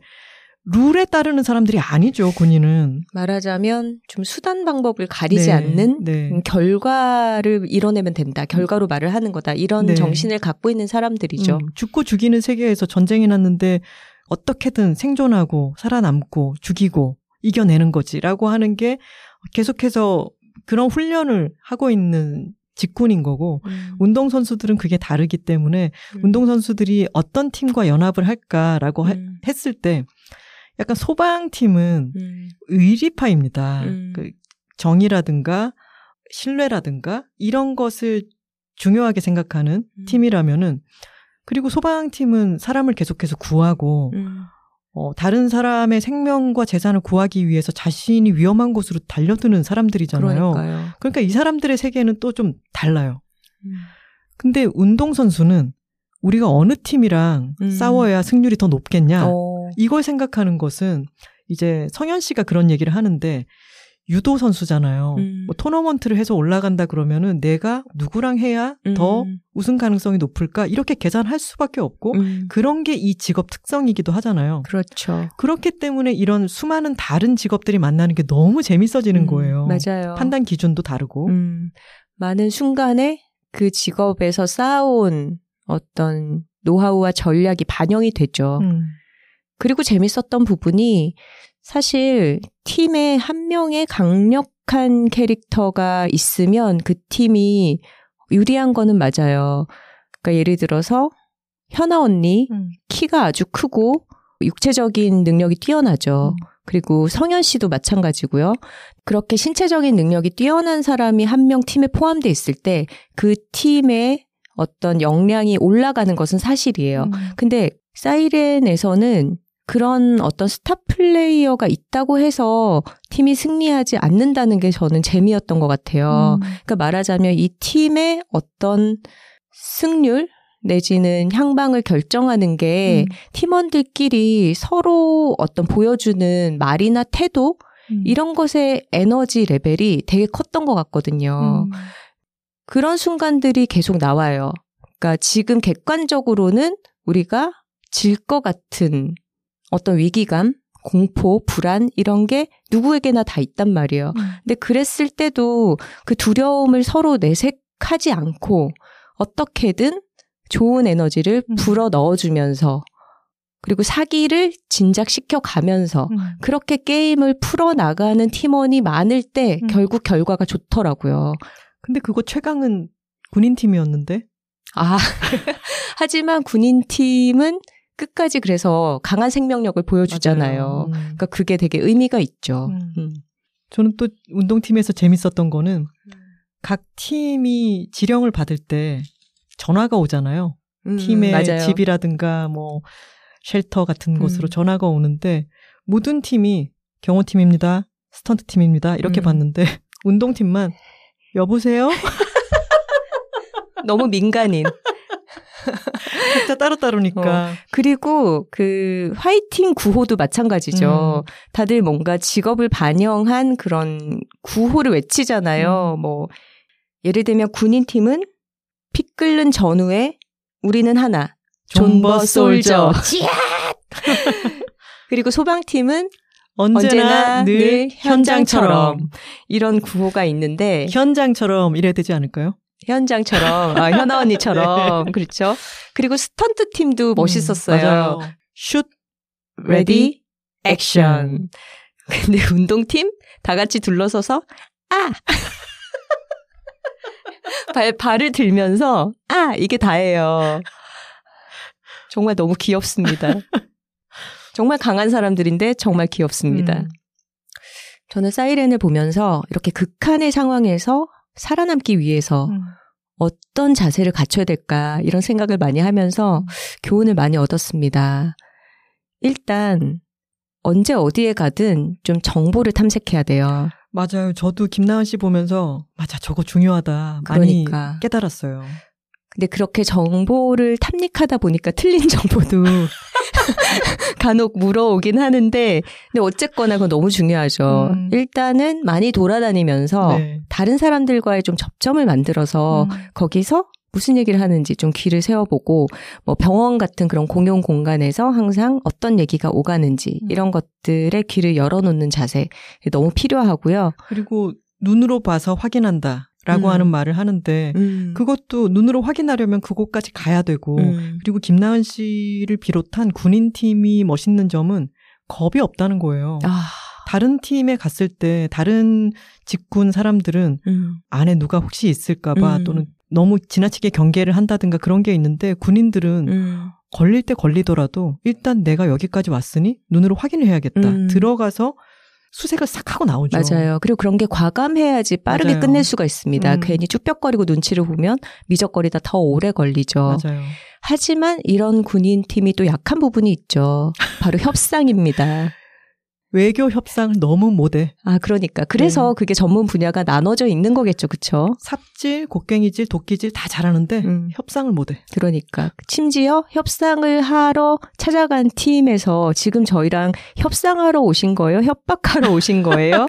이런 얘기를 듣고야 말죠. 그런 음. 부분이 참 안타까운데 어, 보면은 여러 팀끼리 서로 연합을 맺기도 하고 그 연합이 깨지기도 하고 음. 오래 가기도 하고 이런 모습들을 볼 수가 있는데 확실히 느껴지는 거는 협상을 할 때 상대를 올려줘야 됩니다. 음. 상대를 깎아내리면서 너네 약체인데 우리한테 붙어야지 살 수 있는 거 아니야? 이런 식으로 나서서는 절대로 건강한 연합이 탄생할 수 없죠. 음. 그러니까 상대가 얻을 수 있는 베네핏에 대해서 확실하게 얘기를 해주되 어, 존중을 보여주고 음. 그리고 자신이 약하다고 생각이 되면 확실하게 납작 엎드리면서 음. 그렇게 협상을 하는 거더라고요. 음. 그 부분이 너무 재밌었어요. 어, 많은 걸 배웠네요. 그러니까요. 언제 이런 서바이벌 상황에 놓일지 모르잖아요. 그리고 김치볶음밥 언제 해먹어야 될지 모르죠. 근데 그런 협상의 부분에서 음. 아까 처음에도 얘기했지만 이 프로그램이 아주 아날로그적인 방식으로 이루어지기 때문에 음. 각자 다른 기지에 가서 막 싸우고 있을 때 갑자기 아레나에서 폭죽이 퓨 올라가면서 음. 기지가 군인팀이 기지 점령에 성공했습니다. 성공했습니다. 뭐 이런 방송만 나오면 어느 기지가 음. 털린 건지 안 알려주죠. 네. 그리고 뭐 소방팀의 누구? 탈락. 탈락. 또 소방팀의 또 한 사람 탈락. 뭐 이런 식으로 나오면 공격조가 나갔는데 그들이 깃발을 뺏겨서 탈락했다는 음. 소식을 자신의 기지에서 음. 방송으로 들은 사람들이 음. 이런 말을 읊조리죠. 우리 털러 오겠다. 어, 그렇죠. 그렇게 모든 것이 직접적으로 가거나 음. 아니면 폭죽 소리를 방송을 듣거나 음. 나중에 가서야 이제 겨우 무전기를 살 수 있는 그런 음. 정도인데 그러니까 협상을 하려 그래도 다른 사람들 눈에 안 띄게 음. 자주 가기도 음. 해야 되고 가서 마음을 얻어야 되고 음. 또 중요한 것은 가서 윽박 지르는 게 아니라 그럼 생각해 보세요. 음. 우리 또 만날 일이 많고 내가 또 음. 오면 되니까요. 음. 라고 얘기를 하잖아요. 맞아요. 환심을 사야죠. 네, 그런 여러 가지 협상의 움직임과 시간, 예의 이런 것들에 대해서도 생각을 했는데 음. 그런 여유가 없는 급박한 상황에서 음. 두 팀이 달려가다 마주치는 음. 장면이 있었죠. 근데 이것은 사실 전쟁터에서 두 군사가 맞부딪히는 거랑 똑같기 때문에 음. 우리끼리 싸워버리면 전력 손실만 있으니까 우리 둘이 연합해버리자. 음. 연합해서 저 팀을 치자라고 맞아요. 하는 걸 순간 판단을 하는 방, 하는 장면이 있죠. 굉장히 빠르게 네. 협상이 이루어집니다. 거기서 또 현아 언니가 활약을 하죠. 음. 마주치자마자 저기를 치러 갈 거냐 음. 그러면 우리가 당신들을 치지 않을 테니까 음. 이번에 승리하셔라. 음. 그렇게 깃발을 네. 뽑으셔라. 기지를 네. 가지셔라. 음. 우리가 도와주겠다. 그래놓고 자신이 먼저 그들에게 등을 보이면서 달려나가죠. 아, 그러니까요. 신뢰를 얻기 위해서 그렇게 했다. 왜냐하면 등에는 자신의 깃발이 매달려 음. 있기 때문에 그것을 뽑아도 좋다라는 네. 어떤 자신의 약점을 보여주는 거죠. 맞아요. 이거는 진짜 중세시대에 악수라는 게 처음 생겨난 게 음. 내가 무기를 갖고 있지 않다라는 음. 거를 확인시켜준 거라면서요. 음. 거의 그 정도의 고전미예요. 맞아요. 그리고 사이렌이 알려준 생존의 기술, 가장 큰 정신은 뭐냐면 뭐라도 해봐야 된다예요. 맞아요. 그게 너무 중요합니다. 음. 그러니까 진짜 그 상황에서는 우리가 똑같이 처해 있어도 사실 판단이 잘 안 되고 음. 어떤 정보가 없기 때문에 어떻게 행동해야 될지 우왕좌왕하다가 저희는 굉장히 빠르게 죽었겠죠. 그렇죠. 하지만 시청자의 입장이다 보니까 왜 저기서 저렇게 안 해라는 말이 나오잖아요. 음. 근데 그 상황에서도 뭐라도 빨리 해보는 사람들이 있어요. 음. 그리고 자기 자신이 개인으로는 희생이 되고 탈락이 되더라도 그 팀 안에서는 분명히 일보 전진을 이뤄내는 음. 게 되거든요. 음. 근데 그랬을 때 운동팀의 은별 씨가 이런 말을 해요. 음. 씨름 선수인데 자기는 십 초 안에 거의 경기 승부가 끝난다라고 음. 하면서 가만히 있다가 지는 것보다는 음. 뭐라도 해보고 지는 게 훨씬 낫다라는 음. 말을 하거든요. 음. 근데 사이렌이 내내 보여주는 게 바로 그거였던 것 같아요. 맞아요. 뭐라도 해보고 뭐라도 먼저 시도하고 음. 한 번이라도 더 액션을 취하는 게 결국은 필요하다. 음. 그래서 제가 감동받았던 장면의 하나가 군인팀이 수비전을 벌이는데 자신의 음. 기지를 지키기 위한 어떤 것들을 하는데 그날 비가 엄청 쏟아지는 날이에요. 음. 근데 깡미 씨가 대야에 물을 받아서 자신의 기지를 공격하러 오는 사람들에게 뿌립니다. 어차피 비 오는 날, 그러니까 사람들한테. 비 오는 날 물을 뿌리기라도 하는 거야. 그래. 아, 저는 진짜 눈물 났어요. 맞아요. 그래 저렇게라도 해야 되는 거야. 네. 너무 멋있어요, 여러분. 하지만 바로 이어서 그 소화기를 뿌리고 아. 앞이 시야가 확보 안 되는 상태에서 그 무거운 소화기를 아래로 던지는 바람에 그것은 규칙을 위반한 그쵸, 행동이었죠. 그건 아주 위험할 수 있는 행동이었고 음. 전 또 마음에 걸렸던 것은 정민선 씨가 이제 육탄전을 막 벌이고 있는 음. 중에 도끼를, 큰 도끼를 들고 음. 막 다가가고 이런 장면은 굉장히 위험하게 보이기도 음. 했어요.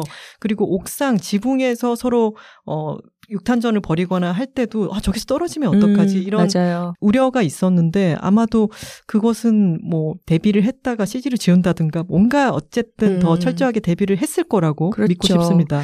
근데 아무리 규칙이 있고, 안전수칙에 대해서 제작진이 출연자들에게 미리 아주 상세하게 안내를 했겠지만, 사람의 심리라는 게 음. 진짜 어떤 목표가 바로 눈앞에 있고, 싸움의 상황을 설정해 놓고 거기에 과몰입을 하다 보면 음. 진짜 어떤 과잉 행동이 나올지 모르잖아요. 음. 그게 인간의 본성이잖아요. 음. 근데 이제 그랬을 때 조금 더 안전하게 이게 치러질 수 있는 장치들이 시즌이에서는 마련이 되면 좋겠죠. 또 우리가 또 너무 안전하기만 하면, 아니, 물론 출연진의 안전은 가장 중요하지만, 그럼요, 그럼요. 그런 아슬아슬함이 주는 야생성의 재미도 분명히 있었다. 이런 말씀을 드리고 싶고. 그것도 사실입니다. 네. 아까 뭐라도 해봐야 된다. 이런 얘기 했잖아요. 선우 씨가. 음. 트리하우스에서 음.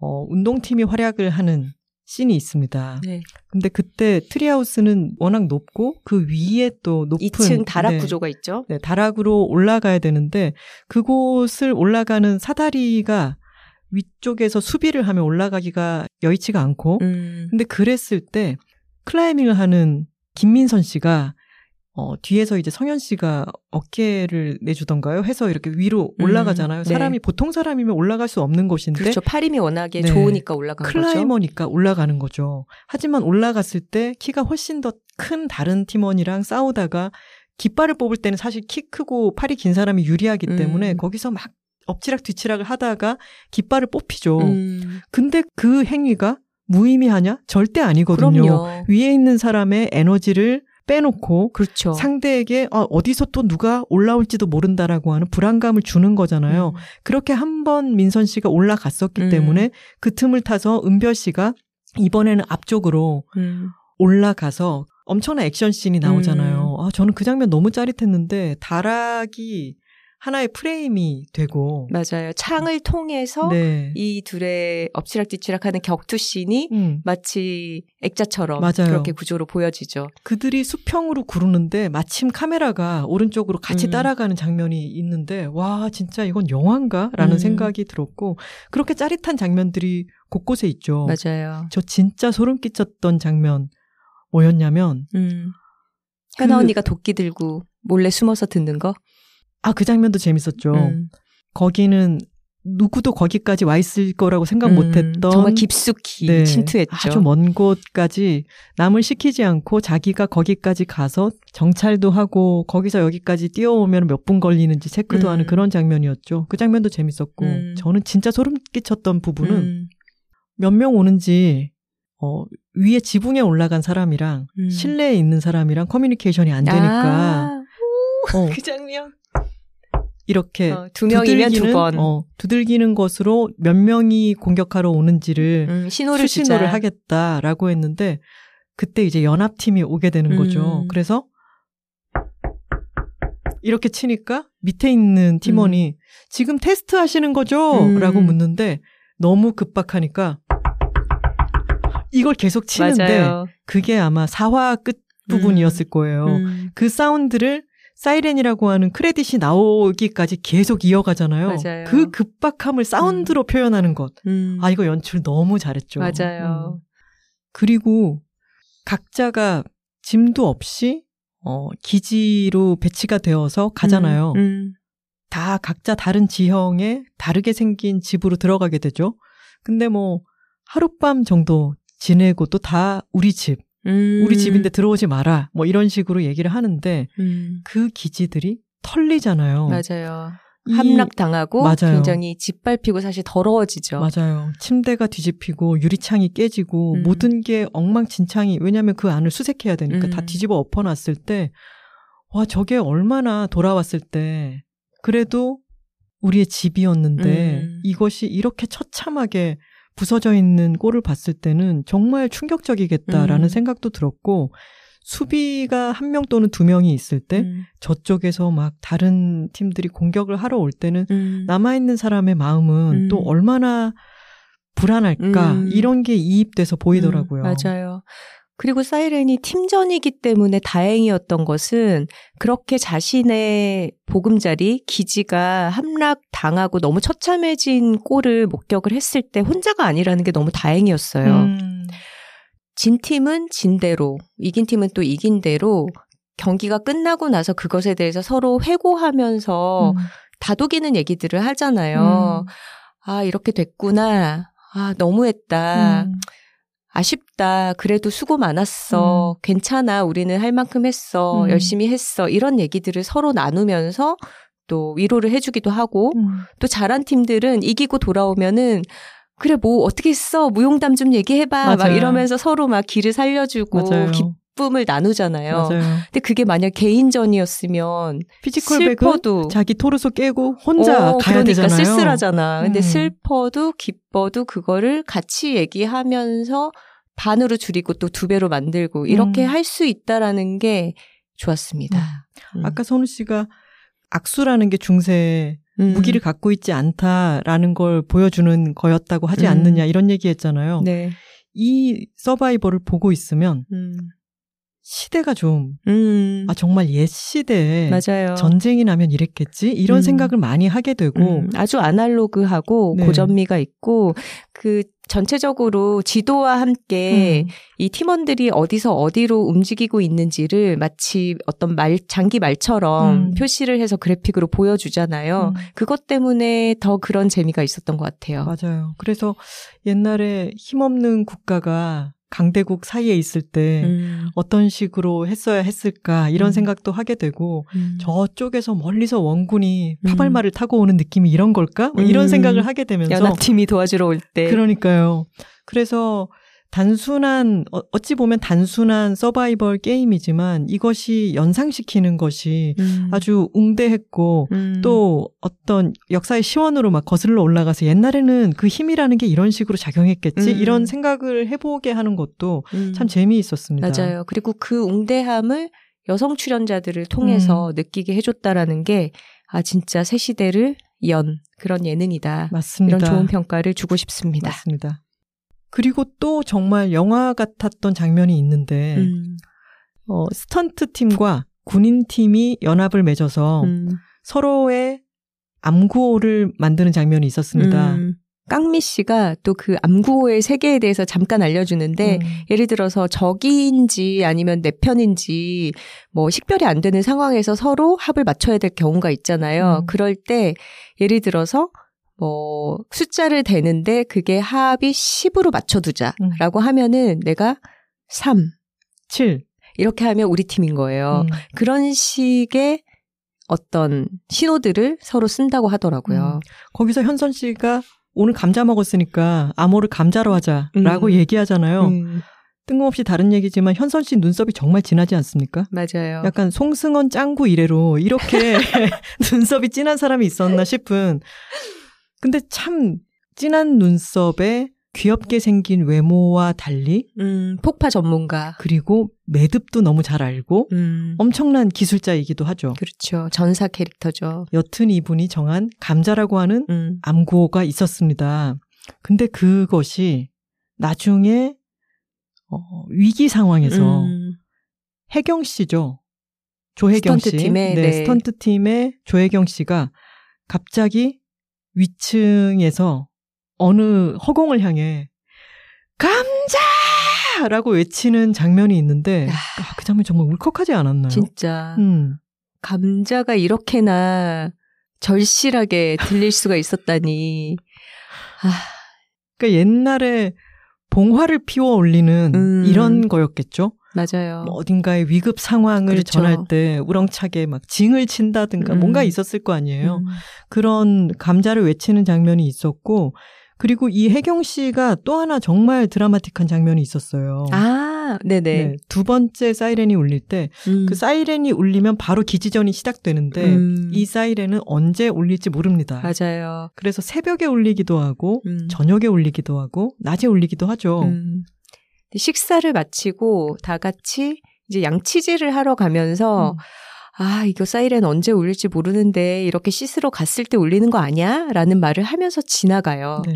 근데 잠시 후에 그 이렇게 그들이 빠져나간 어, 앵글에 카메라가 빈 길을 비추고 있는데 정말 잠시 후에 사이렌이 울리면서 조금 전에 터덜터덜 걸어갔던 그 길을 똑같은 멤버들이 정말 전속력으로 반대 방향으로 뛰어간 장면이 나옵니다. 그때 제일 앞서서 음. 까만 옷을 아래 위로 입고 질풍처럼 달려가는 음. 사람이 조혜경 씨였죠. 긴 머리를 휘날리며. 네. 아, 너무 아, 그, 빨랐어요. 아, 그렇게 달려가는 모습도 저는 너무 멋있었고 음, 맞아요. 가서 자신의 집을 지키려고 굉장히 최선의 노력을 다하다가 음.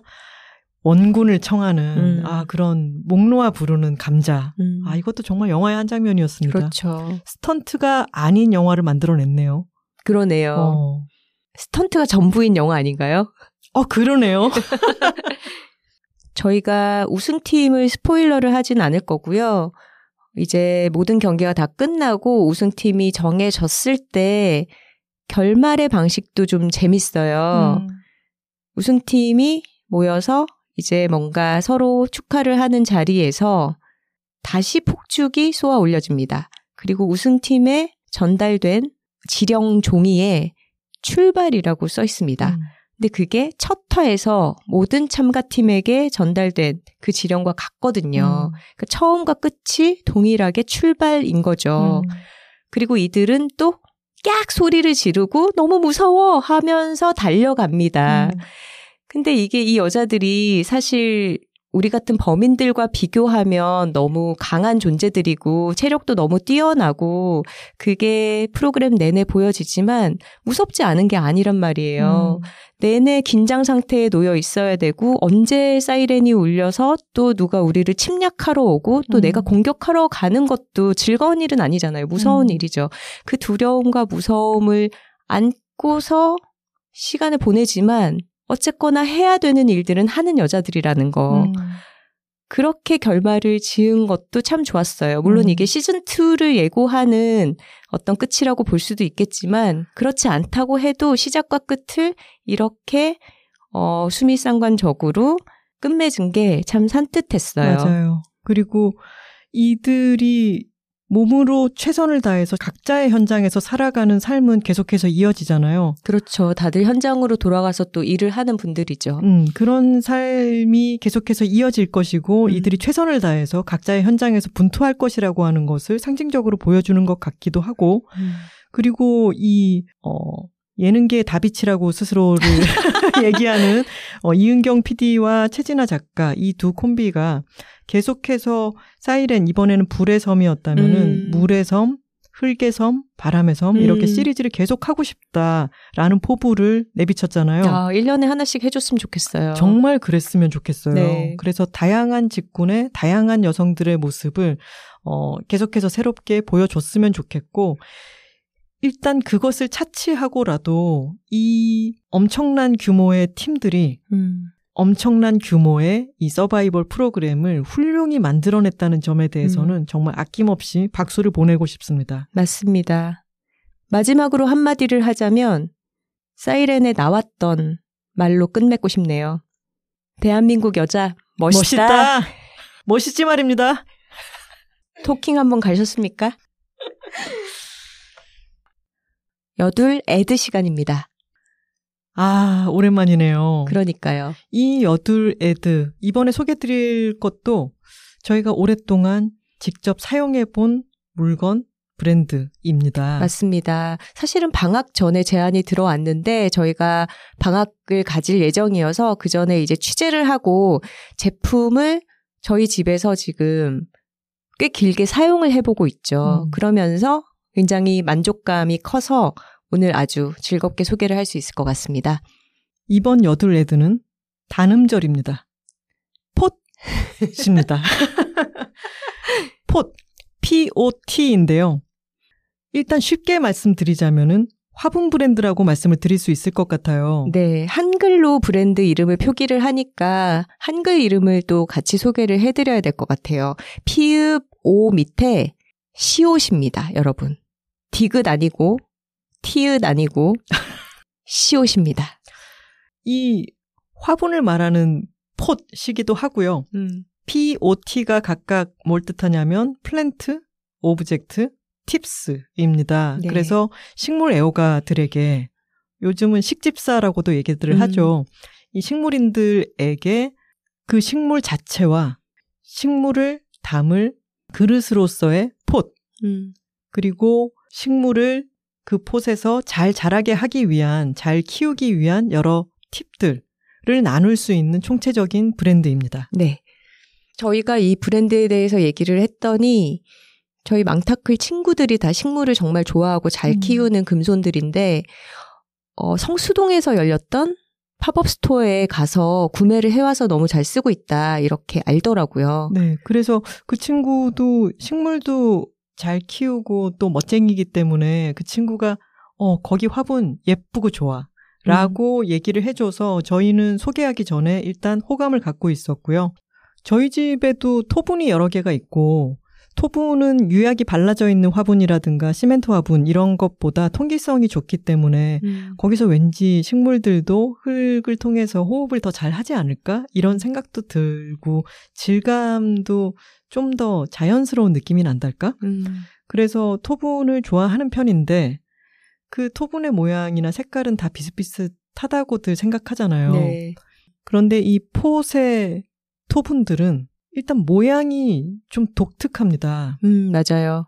딱 보면 아 이거 폿 거구나라고 음. 알 수 있는 형태인데 이 화분의 형태들이 독특하면서도 아름답죠. 네. 그리고 형태도 그렇지만 컬러가 있어요. 네. 근데 우리가 토분이라고 하면 보통 테라코타색 그 음. 컬러만 생각하기가 쉬운데 여기는 예를 들면 청록색이라든가 음. 아니면 아주 밝고 예쁜 피치색이라든가 뭐 아니면 정말 굉장히 시크한 막 블랙, 모노톤 이런 컬러의 토분들이 있는데 이게 처음에는 이렇게 색깔이 있는 게 어떠려나라고 생각했는데 저희 집에 데려와서 집에 놔두니까 이게 굉장한 포인트가 되면서 예쁘더라고요. 음.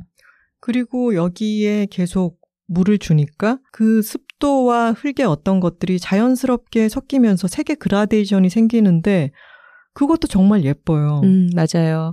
그리고 되게 놀랍도록 가볍지 않나요? 아, 맞아요. 그거 진짜 큰 쾌감 포인트입니다. 음, 그러니까 물을 줬을 때 굉장히 묵직해지잖아요. 네. 습기를 빨아들여가지고 흙이. 근데 이제 물 줘야 될 때가 돼서 그게 마르고 나면은 아주 가볍습니다. 음. 포세 화분은 아주 높은 온도에서 굽는 경우에 고화도 화분이라고 부른다고 해요. 음. 그렇게 만들어지고 강도가 높으면서도 통기성이 좋아서 좀 식물을 처음 키우는 약간의 초보자들에게 적합하다고 합니다. 저희가 폿 사무실에 가서 두 여성 사장님들도 뵙고 그리고 그곳에서 같이 흙을 섞어서 폿의 화분에 식물을 심어서 저희에게 선물을 주셨기 때문에 그 두 개의 화분을 저희 집에서 지금 사월부터 지금까지 키우고 있는데요. 음.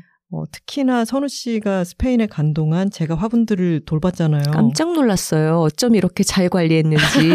애들이 어찌나 뿜뿜 잘 자라고 있는지. 맞아요. 저희 집이 채광이 뭐 많이 좋다거나 통풍이 잘 된다거나 이런 집은 아닌데 음. 이 화분에서 크는 아이들이 정말 기분 좋게 뿜뿜 자라고 있고 음. 아까 선우 씨가 말했던 것처럼 들어보면은 무게 차이가 확연히 나기 때문에 음. 아 얘가 여기 물 싹 다 빨아들이고 어. 지금 물 고파하고 있구나. 음, 목마르구나. 어, 그렇구나. 라고 하는 거를 딱 느낄 수 있다는 게 화분이 가볍게 들릴 때가 기분이 너무 좋거든요. 음. 잘 마셨다는 뜻이니까 이미. 그렇죠. 근데 그렇게 물을 주고 나서 그 옆에 있는 우리가 원래 갖고 있던 토분을 들어보면은 음.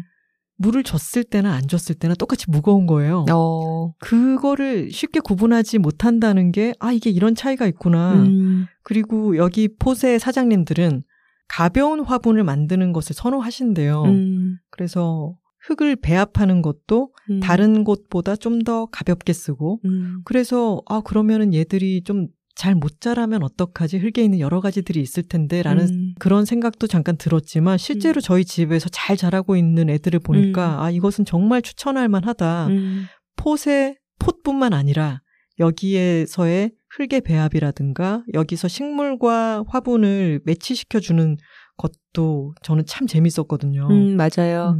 그리고 화분의 기형과 식물의 수형을 저희가 직접 보고 골라서 매칭을 해서 심어왔기 때문에 음. 더 애정이 가고 만족도가 높은 것 같습니다. 음. 폿은 단순히 화분을 판매하는 쇼핑몰이라기보다는 가드닝을 좋아하고 식물을 통해서 삶의 기쁨을 얻는 사람들의 어떤 커뮤니티 역할로 음. 지금 성장하려는 그런 시점에 있어요. 음. 그래서 톡토로들에게도 폿에서 열리는 클래스를 오늘 소개해드리려고 합니다. 음. 하나 씨와 제가 폿을 방문해서 직접 식물을 고르고 또 어울리는 화분을 골라서 이렇게 폿의 고유한 배합토로 식물을 심어서 데려온 것처럼 그런 프로그램을 내용으로 삼는 클래스가 열려요. 클래스의 이름은 Grow Your Green입니다. 폿 홈페이지 더블유 더블유 더블유 점 피 오 티 가운데 줄을 긋고 온라인 닷 컴으로 들어가셔서 클래스 상세 페이지에서 세부 내용을 확인하고 거기에 있는 링크로 네이버 예약을 하시고 나서 다시 상세 페이지로 돌아와서 인원수만큼 결제하면은 예약이 완료된다고 합니다. 예약을 확정하시고 나면은 미리 설문지를 통해서 어떤 환경에서 식물을 키우는지, 뭐 원룸인지, 뭐 아니면 베란다가 있는 공간인지, 사무실인지 이런 것들을 설문을 통해서 체크를 하고 어, 본인의 환경에 적합한 식물을 미리 준비를 해서 어, 직접 식재를 해보는 경험을 클래스에서 하실 수 있는 거예요. 클래스는 정원 두 명에서 네 명까지로 구성을 할 수가 있고요. 뭐 친한 친구분들끼리 같이 신청을 하면 좋겠죠. 소요 시간은 약 두 시간 정도라고 합니다. 그런데 뭔가 지역적인 제약이나 아니면 시간을 내기가 어려워서 클래스에 참가하실 수 없는 분들도 계시잖아요. 이 경우에는 키트를 구입을 하시면 뭐 식재할 수 있는 식물부터 화분과 배합토, 깔망, 그리고 설명이 들어간 안내서 이런 것들을 다 한 번에 본인이 직접 할 수 있도록 보내주신다고 해요. 그래서 클래스를 못 들으시는 분들은 키트를 구입해서 이용을 하셔도 좋겠죠. 여기에 톡토로 할인 코드가 있습니다. 클래스나 키트를 결제하실 때 쿠폰 코드에 톡토로 십오, 톡토로는 한글이고요. 십오는 숫자로 띄어쓰기 없이 쓰시면 됩니다. 톡토로 십오라고 입력하시면 바로 십오 퍼센트 할인이 적용됩니다. 네. 클래스가 십만 원이면은 팔만 오천 원으로 할인을 받으실 수가 있는 거죠. 이 폿의 경우 이미 식물을 식재한 화분을 판매해달라라고 하는 요청을 많이 받지만 음. 그렇게 하지 않는 이유는 음.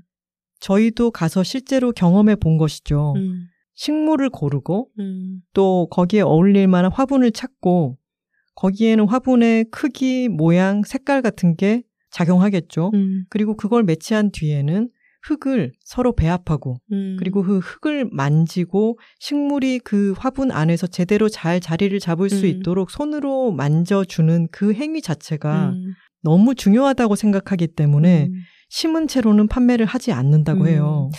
저도 사실 그렇게 분갈이를 할 때를 제외하고는 아예 흙을 내 손으로 만져가면서 섞 고 화분 속에 넣고 식물을 담아서 꾹꾹 다져주고 이런 거를 폿에 갔을 때 처음 경험을 해봤는데 그냥 쇼핑하듯이 음. 식물을 골라서 사올 때와는 느낌이 사뭇 다르더라고요. 음.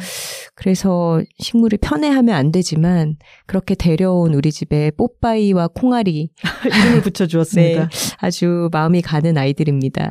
뽀빠이 립살리스와 노경이죠, 콩아리는. 네. 둘 다 약간 볼록볼록하고 아주 귀여운 식물들인데 이 음. 식물들이 어, 선이 날렵하면서도 둥글기도 하고 조형적인 이 폿의 음. 토분들이랑 참 매칭이 잘 되고 음. 예쁩니다. 맞아요.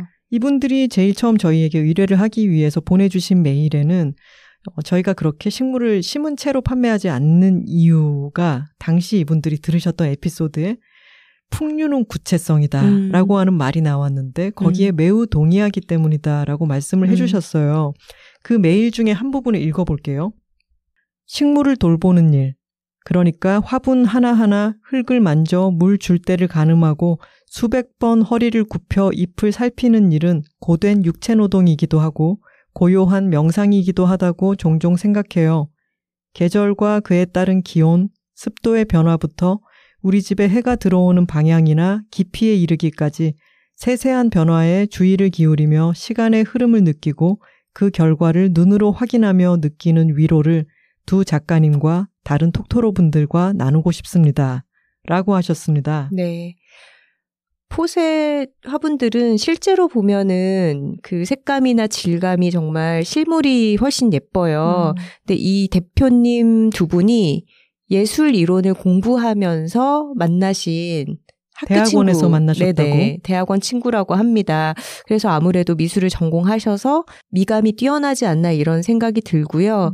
이분들이 도예가는 아니지만 어, 도예를 하는 장인분들과 협업을 해서 이 형태 하나하나 그리고 질감, 색상 이런 것들을 다 정했다고 해요. 우리 왜 예전에 디카프 워크룸 얘기할 때도 두 분이 창업하게 된 스토리 음. 이런 게 재밌었잖아요. 그러네요. 이분들도 수업에서 각자 식물을 좋아하고 또 한 분은 어머님이 플로리스트 경력이 삼십 년인 음. 분이고 그리고 십 년 넘게 실제로 식물을 판매하기도 하시는 음. 분이라고 합니다. 네.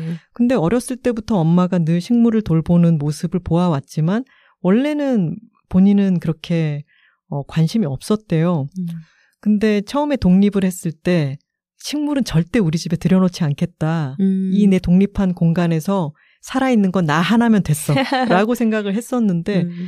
늘 저희가 얘기하지 않습니까? 인간은 연약한 존재입니다. 음. 언제나 좋기만 한 건 아니죠. 자신이 뭐 심리적으로든 어떤 일을 겪었건 해서 마음이 좀 좋지 않을 때 아, 뭔가 살아있는 음. 무언가가 하나 있으면 좋겠다라는 생각이 들어서 화분을 들여오기도 하고 그리고 그 아이를 돌보면서 대표님이 이런 말씀도 하셨어요. 나의 상태가 좋을 때와 나쁠 때에 따라서 식물의 상태가 변한다라고. 음, 맞아요. 그래서 그 식물을 돌보면서 식물이 상태가 좋아지고 나아지는 걸 바라보면서 그게 서로 간에 영향을 주고받잖아요. 음. 그런 위로가 너무 좋고 이 두 분이 예술이론 수업을 같이 들으면서 각자의 집에 있는 식물들에 대한 이야기를 했다가 점점 얘기가 너무 잘 통하고 새로 들인 아이를 보여주거나 어, 저희에게도 자신들의 사진첩을 막 열어서 보여주시는데 온통 식물 사진이 음. 너무 가득하고 음. 그걸 보여주면서 표정이 너무 밝은 거예요. 음. 그래서 이분들은 정말 식물을 가꾸고 돌보는 이 즐거움을 많은 사람들에게 음. 전하고 싶구나라고 하는 마음이 느껴졌죠. 맞습니다. 포세 클래스에 가시면 아마 톡토로 여러분들도 그런 기운을 전해받을 수 있으실 거고요. 뭐 주변에 식물에 관심 있는 친구들과 함께 같은 타임에 클래스를 꾸려서 가거나 아니면 혼자 가더라도 이렇게 식물을 좋아하는 다른 친구를 사귈 수 있는 좋은 기회가 되지 않을까 싶어요. 음. 그리고 제가 이분들 수업을 받으면서 느낀 거는 저희가 직접 그렇게 취재를 가려고 하잖아요. 되도록이면 음. 그냥 뭐 이메일로 자료를 받거나 뭐 통화를 하거나 이런 식으로 직접 만나지 않고도 애드에 대한 이야기를 뭔가 정보를 가지고 저희가 광고를 할 수는 있겠지만 그래도 꼭 그분들 공간에 가서 만나보려고 노력을 하는 편인데 그렇게 갔을 때 되게 사소한 정보들을 정말 많이 얻어오게 돼요. 음. 근데 포세 취재를 갔을 때 느꼈던 거는 아 이분들이 제작하는 시그니처 토분도 참 예쁘지만 사용하시는 가드닝 기물 하나하나가 음. 너무 편리하고 예쁜 거예요. 음. 그래서 어 이거는 어디서 구매할 수 있나요? 이런 것들을 질문을 드렸는데 폿 온라인 사이트가 이런 가드닝 툴들을 판매하고 있는 어떤 큐레이션이 되어 있는 사이트이기도 해요. 음. 그러니까 이분들이 제작하는 토분을 판매하는 것뿐만이 아니라 가드닝에 필요한 여러 가지 도구들도 잘 갖춰져 있으니까 사이트를 둘러보시고 같이 하나하나 구비를 하셔도 좋겠습니다.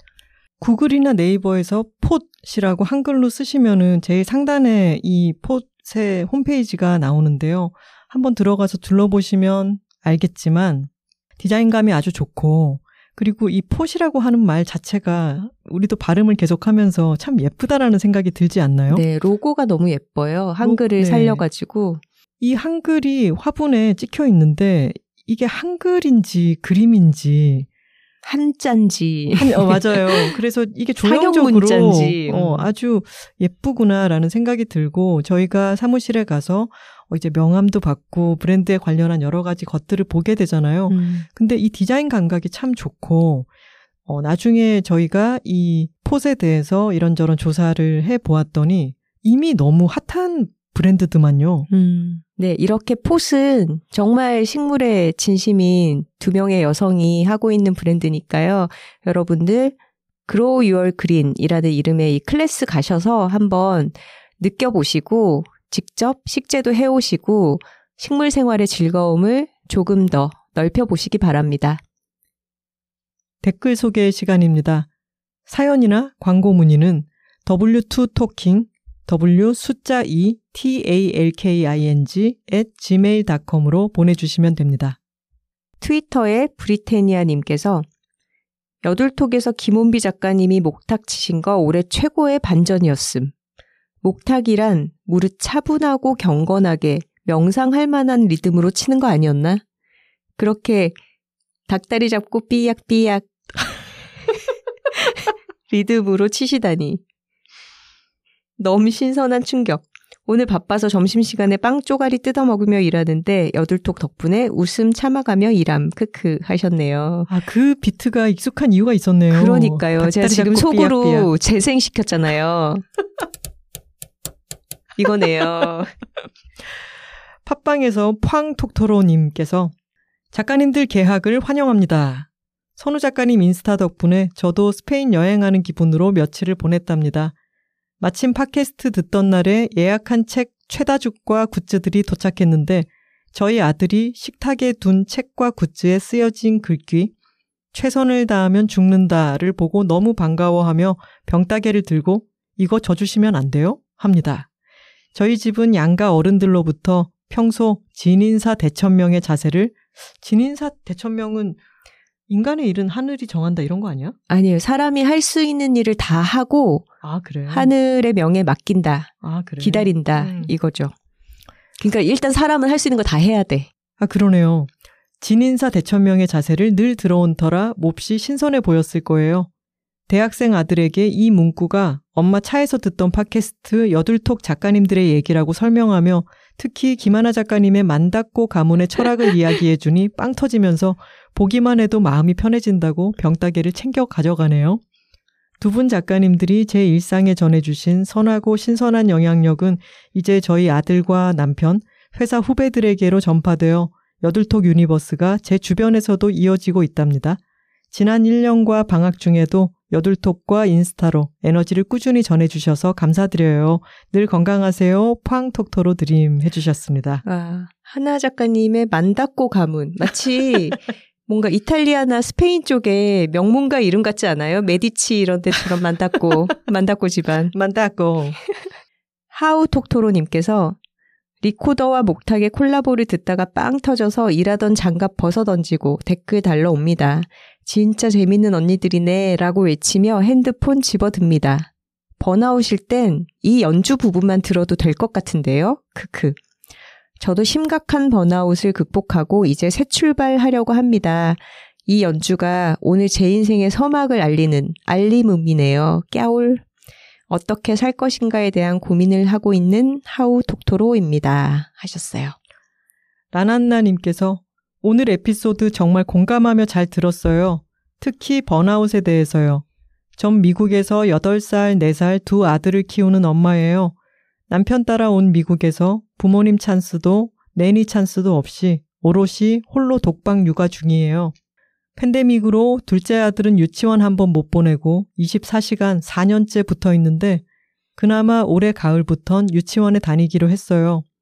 번아웃이 온 줄도 몰랐던 저는 혼비님의 증상과 비슷하여 아, 내가 흔히 말하는 번아웃인 거였군 이라고 납득했답니다. 혼비님이 뇌가 잘 작동 안 한다는 말과 당장 이걸 구입하지 않으면 영영 놓칠 것 같은 느낌 등이 비슷했고 전 게임 대신 저녁엔 애들 재우고 취미생활도 하고 싶지만 정말이지 꼼짝도 할 수 없어서 아무 생각 없이 볼 수 있는 유튜브를 보며 잠들고 다음날 피곤한 저를 보며 자괴감이 들 때도 있는 나날을 보냅니다. 언제나 덤덤했던 제가 짜증도 정말 많이 늘었고요. 감정의 기복이 심해졌다랄까요? 근데 저에게도 희망이 생겼어요. 바로 유월 말에 한국으로 여행을 가요. 아이들과 함께요. 사 년 만이네요. 지금 여기 세 문장 모두 느낌표로 끝내셨어요. 흥분이 느껴지죠. 출소일 기다리는 사람처럼 하루하루 X표를 치며 기다리고 있답니다. 물론 한국에서도 계속되는 육아겠지만 부모님이 계셔서 조금은 든든하답니다. 오늘 에피소드로 번아웃을 일깨워 주셔서 감사해요. 그리고 웰컴백. 책은 한국 갔을 때 꼭 사서 볼게요 하셨습니다. 네, 라난나님 말씀처럼 우리가 이런 얘기들을 더 많이 나눠야 되는 게 어, 다른 사람의 이야기를 듣고 아 나도 번아웃이었구나, 음. 내가 지금 그런 상태였구나라는 거를 깨닫게 되는 것 같아요. 맞습니다. No more 복가치즘입니다. 음. 닥터로 여러분. 네. 하트스토퍼님께서 요즘 등 뒤가 살짝 허전하다 했더니 톡토로 뒤에는 여둘톡이 있다는 말을 못 들어서 그랬나 봐요. 오랜만에 주문을 들었더니 뭔가 벅차오르는 세상 반가운 개학입니다. 뒷배 선생님들. 여둘톡 뒤에는 톡토로가 있다 해주셨네요. 이야, 우리가 누군가의 뒷배가 되고 있습니다. 네. 미마모루님께서 이화 사십 대의 인생도 꽤 괜찮아를 듣고 남겨주신 댓글이네요. 뒤늦게 여둘톡을 듣기 시작해서 마음에 드는 제목부터 하나씩 들어보고 있습니다. 사십 대가 되면서 이제 어디로 가야 할지 길을 잃은 듯한 느낌이었는데 이 회차에서 좋은 힌트를 얻었네요. 인생은 레벨업이 아니다. 스펙트럼을 넓히는 것이다. 최근 들었던 말 중에 가장 도움이 되는 멋진 말이었습니다. 인생의 스펙트럼 넓히기라. 도전의 방향을 깊이가 아닌 넓이로 바꾸면 다시 재미를 찾을 수 있을 것 같아요. 감사합니다 하셨습니다. 네, 스펙트럼을 넓혀가시기 바랍니다. 꿈꾸는 눈썹님께서 메일 보내주셨어요. 저희 방학 기간 동안에 팟빵에서 꿈꾸는 눈썹님과 디디디 톡토로님이 서로 후원 릴레이를 이어가고 계셨잖아요. 음. 그러면서 이제 댓글을 남기기도 하셨는데 그것에 대한 메일을 주셨습니다. 안녕하세요. 황선우 김하나 작가님. 여둘톡을 듣다가 갑자기 튀어나온 제 닉네임에 깜짝 놀란 꿈꾸는 눈썹입니다. 작가님들의 방학 맞이를 축하하며 여둘톡 첫 방송부터 다시 듣기 시작했는데 정말이지 서서히 경계가 무너지기 시작했어요. 소복이 눈이 쌓이면 세상의 각들이 없어지고 온갖 경계들이 지워지기 시작하잖아요. 제 마음속 경계가 모호해지기에 아, 또 사랑에 빠지고 말았구나 생각했습니다. 여둘톡 일 주년 공개방송 때 포스터에 그려진 인물 중 본인이라고 생각되는 사람을 찾아보게 하셨잖아요. 처음에는 행렬의 뒷공무니를 따라가는 게 저였는데 두 분이 방학을 보내시는 동안 저는 포스터 그림 속에 이 사람 저 사람으로 조금씩 자리를 옮겨가더니만 어느 틈엔가 맨 앞에서 우쿨렐레를 치는 이가 되었다가 또 하루는 리코더를 부는 이가 되어 있더라고요. 모두가 주인인 양 경계가 흐릿해서 누가 자리를 비우든 절대 먼지가 쌓일 리 없는 곳, 여둘톡. 네, 사랑에 빠진 것이 분명합니다. 학교에서 근무하는 저는 두 분이 여름방학이나 겨울방학이 아니라 봄방학을 보내신 게 참 좋았어요. 우리나라는 여행 가기 좋은 계절이 아닌 공부하기 힘든 계절에만 방학 기간이 있잖아요. 좋은 계절 풍경을 누릴 기회를 모두 잃고요. 모쪼록 두 분이 봄방학, 가을방학 자주 맞이하시면 좋겠습니다. 오래오래 함께하고 싶다는 고백이에요. 다시 들으며 또 울고 웃으며 조급함 없이 두 분을 기다렸습니다. 하마터면 디디디톡토로님 메시지를 놓칠 뻔했는데 알려주셔서 감사드려요. 인생에 좋은 친구가 자꾸만 생기네요. 덕분입니다. 하셨어요. 와, 너무 메일이 따뜻합니다. 네, 이 두 분이 또 댓글로도 서로 연결이 되셨더라고요. 너무 훈훈했어요.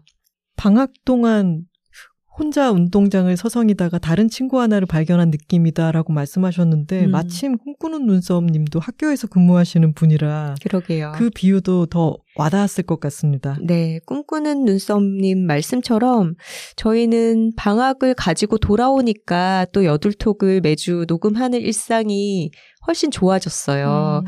그래서 앞으로도 아 방학도 종종 가지고 또 방학을 잘 보내고 이렇게 돌아오는 기쁨도 잊지 말아야겠다 음. 이런 생각을 했습니다. 감사합니다.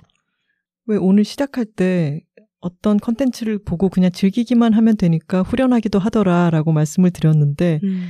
어, 선우 씨가 바로 후련하기도 아쉽기도 했다라고 네. 말씀을 해주셨지만 저희가 팟캐스트를 녹음할 때는 그래도 압박감이 있잖아요. 잘 얘기해야 되니까 공부도 더 하고 그렇죠, 메모도 잘하고 하고. 싶은 네. 그런 스트레스죠. 근데 그것이 없으니까 편안하기는 했지만 음. 그만큼 인생이 그냥 흘러가는 것 같기도 했거든요. 음.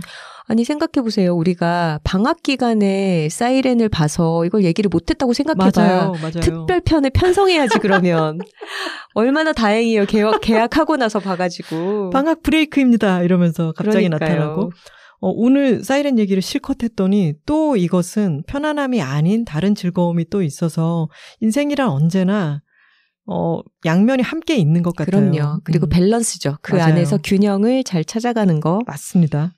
오키톡토로님께서 메일을 보내셨습니다. 안녕하세요. 김하나 작가님, 황선우 작가님. 저는 일본 오키나와에 사는 톡토로, 오키톡토로입니다. 방금 낮 설거지를 마치고 컴퓨터를 켰습니다.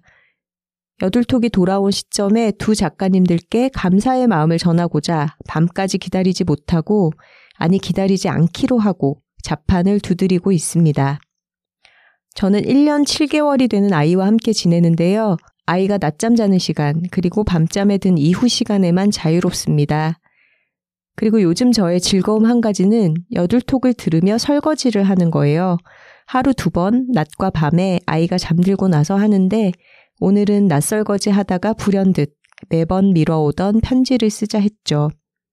독일에 사는 친구에게 오십일 화 불안을 다스리는 법을 추천받아 듣게 된 게 여둘톡을 듣게 된 계기이고 두 작가님을 처음으로 만난 때입니다.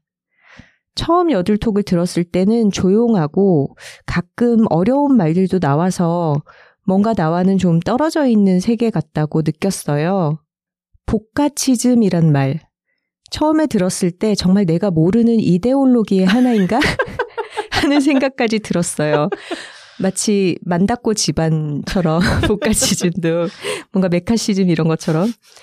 하지만 한국 사람인 저에게도 내재되어 있는 아주 친근한 의미더라고요. 저 역시 처음 오키나와에 왔을 때 이런 복가치즘 때문에 고민했던 적도 있었습니다. 이곳은 더운 곳이다 보니 사람들의 사고방식이 여유롭고 복가치즘과는 거리가 먼 편입니다.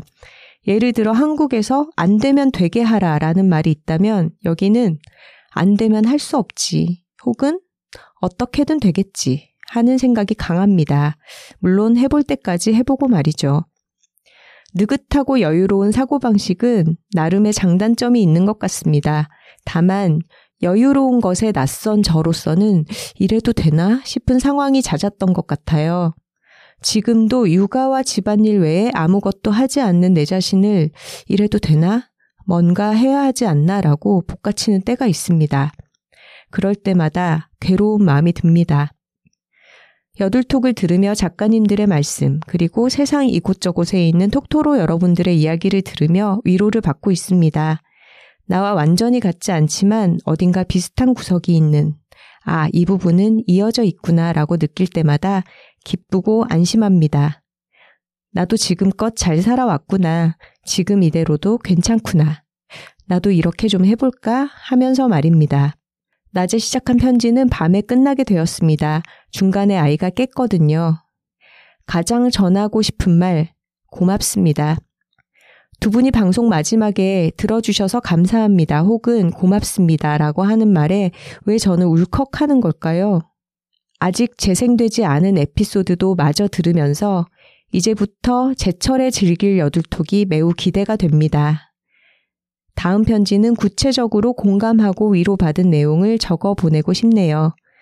항상 감사합니다. 말해도 말해도 또 말하고 싶네요. 다음 주 화요일에 뵐게요. 오키톡토로 드림. 아이, 고맙습니다. 육아와 집안일 외에 아무것도 안 하고 있다 이런 얘기를 하셨는데요. 그게 얼마나, 그러니까 얼마나 큰일입니까? 절대 이런 생각하지 마세요. 지금 이번 주에 육아를 하고 계신 분이 두 분이 음.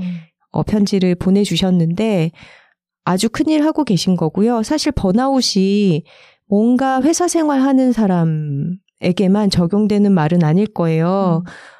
육아와 가사노동도 아주 큰일입니다. 지금 정말 고강도의 노동을 하고 계신 거니까 쉬실 수 있을 때는 더워지는 계절에는 항상 수평 자세 잊지 마시고요. 한국보다 더 여유로운 곳이라면은 그 여유 충분히 잘 누리셨으면 좋겠습니다. 그러게요. 투고토로님이 메일을 주셨습니다. 안녕하세요. 저는 음 그러고 보니 아직도 톡토로 네임이 없네요. 투고토로라고 하겠습니다. 조용하지만 열렬한 청취자가 처음 보내는 이메일이라 어떻게 시작을 해야 할지 모르겠네요. 늘 잘 듣고 있다는 말씀부터 드려야겠지요. 특히 지루한 이동 시간이나 만사 의욕이 떨어지는 날에 여둘톡을 귀에 꽂으면 아, 이어폰을 귀에 꽂으시는 게 아니라 여둘톡을 바로 귀에 여둘톡을 직접 이렇게 귀에 꽂으시면 갑자기 부지런하고 즐겁게 움직이게 되는 마법 같은 효과가 있더라고요. 제가 쑥스러움을 무릅쓰고 메일을 드리게 된 이유를 말씀드리기 위해서 제 사랑하는 고양이 이야기부터 꺼내야 할 것 같네요. 제가 딸처럼 사랑하던 첫째 고양이 기동이가 작년 삼월 어느 날 정말 갑자기 거짓말처럼 무지개 다리를 건넜습니다. 네 살밖에 되지 않은 건강하고 사랑스러운 고양이였어요. 고양이는 아파도 티가 안 난다더니 너무나도 갑작스러운 이별에 아직도 가슴이 미어집니다. 그런 나날을 보내던 중에 여둘톡 이십 화 죽음이 삶을 찾아올 때 편을 들었어요. 사랑하는 존재들을 떠나보낸 몇 번의 경험 이후로 죽음과 상실에 대해 습관처럼 깊게 생각하게 되었기 때문에 그 에피소드는 제가 가장 인상 깊게 들은 편이기도 해요. 작가님들이 고로와의 이별에 대해 이야기하시던 중 투명 고양이 위로법을 소개해 주셨죠. 떠나간 고양이가 투명 고양이가 되어서 곁에 있다고 생각해보면 마음이 좀 차분해진다는 이야기였어요. 아직 제 고양이가 곁에 없다는 사실을 받아들일 준비가 안 되어 있던 저에게 그 이야기는 아주 아주 크고 따뜻한 위로였습니다. 보고 싶지만 만날 수 없음에 또다시 슬퍼지려고 할 때마다 저는 투명 고양이 이야기를 떠올리고 그러면 슬픔이 조금은 가라앉는 것 같아요. 그리고 제 고양이 기동이가 떠난 지 일 년 정도 지나서야 가라앉은 마음으로 투명 고양이라는 제목을 붙여 노래를 만들었습니다. 마음이 아플 때 위로를 주셔서 그리고 저에게는 아주 소중한 이 노래에 영감을 주셔서 감사한 마음을 꼭 전하고 싶었어요. 감사하고 좋아해요, 작가님들. 여자들이 토크했더니 노래도 생기더라 하는 기분 좋은 선물이 되기를 바라는 마음으로 아직 데모이지만 제 노래를 함께 보냅니다. 저는 오랫동안 노래를 직업으로 해왔지만 현재는 대외적인 음악 활동을 좀 쉬고 조용한 방구석 뮤지션의 삶을 몹시 즐기는 중이에요.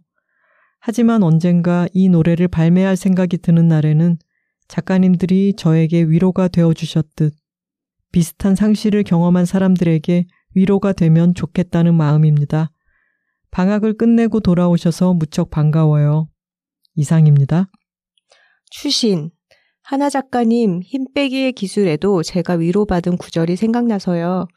첫 정이 워낙 깊다 보니 홀로 남은 둘째를 볼 때마다 첫째만큼 사랑하지는 않는 것 같은 괜한 죄책감이 들던 즈음에 읽었어요. 남은 고양이 한 마리를 두 마리만큼 사랑할 수 있을 것 같은 기분이 들었습니다. 바로 이 구절입니다. 하나 씨가 첫째 고양이 하쿠에게 쓴 편지죠. 너는 내 인생의 첫 고양이고 앞으로도 내 인생의 고양이는 너 하나야. 우리의 사고뭉치 티거도 하쿠의 한 종류인 거야.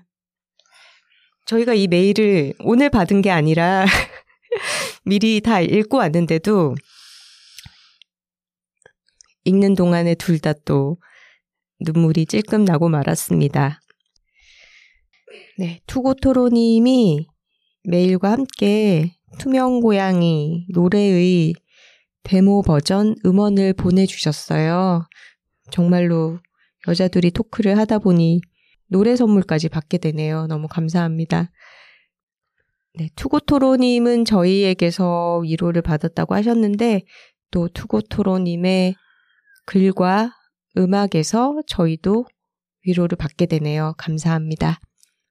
오늘 아우트로 음악은 투고토로님의 투명고양이로 대신하겠습니다. 저희도 어, 고양이를 갑작스레 떠나보낸 적이 있고 또 여들톡 방학 동안 저희 첫째 고양이 하쿠가 제가 한번 열여덟 살이 된다고 잘못 말했던 적이 있는데 열일곱 살 생일을 맞았습니다. 네, 어, 축하해 주시고요. 네. 어, 이렇게 나이 든 고양이가 있다 보니까 아, 사연을 담담하게 읽고 있다가 음. 갑자기 이렇게 둘 다 눈물이 터지네요. 맞아요. 자, 다시 한번 사이렌을 보고 났던 그 흥분감을 끌어올려서 좋은 걸 좋다고 말하기 여둘톡 오십육 화는 넷플릭스 오리지널 시리즈 사이렌 불의 섬이었습니다.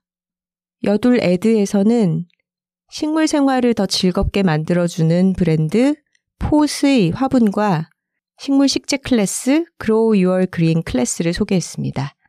톡토로 뒤에는 여둘톡이 있고 여둘톡 뒤에는 톡토로가 있습니다. 저희는 다음 주에 다른 주제로 돌아오겠습니다.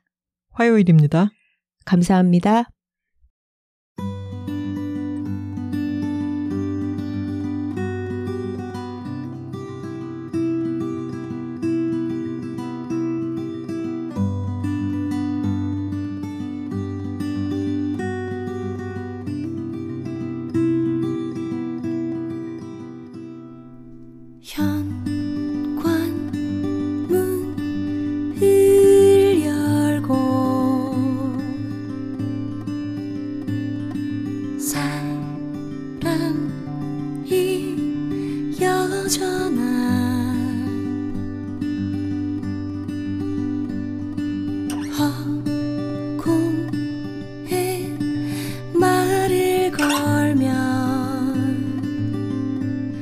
언제라도 만날 거야 내 사랑 사라진 기억여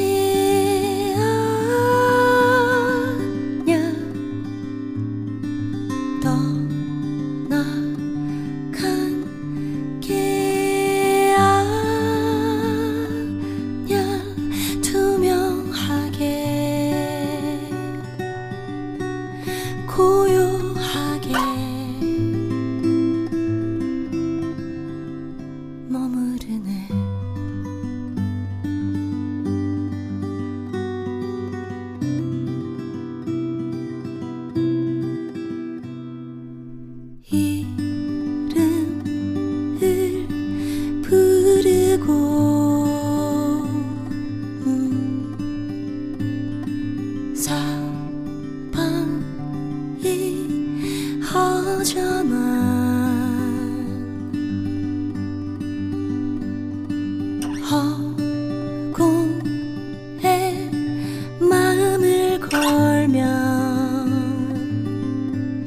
언제라도 만날 거야 내 사랑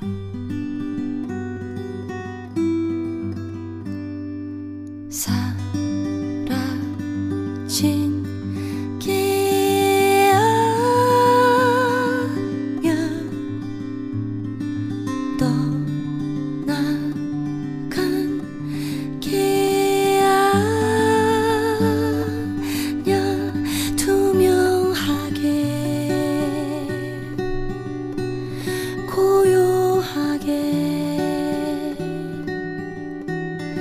익숙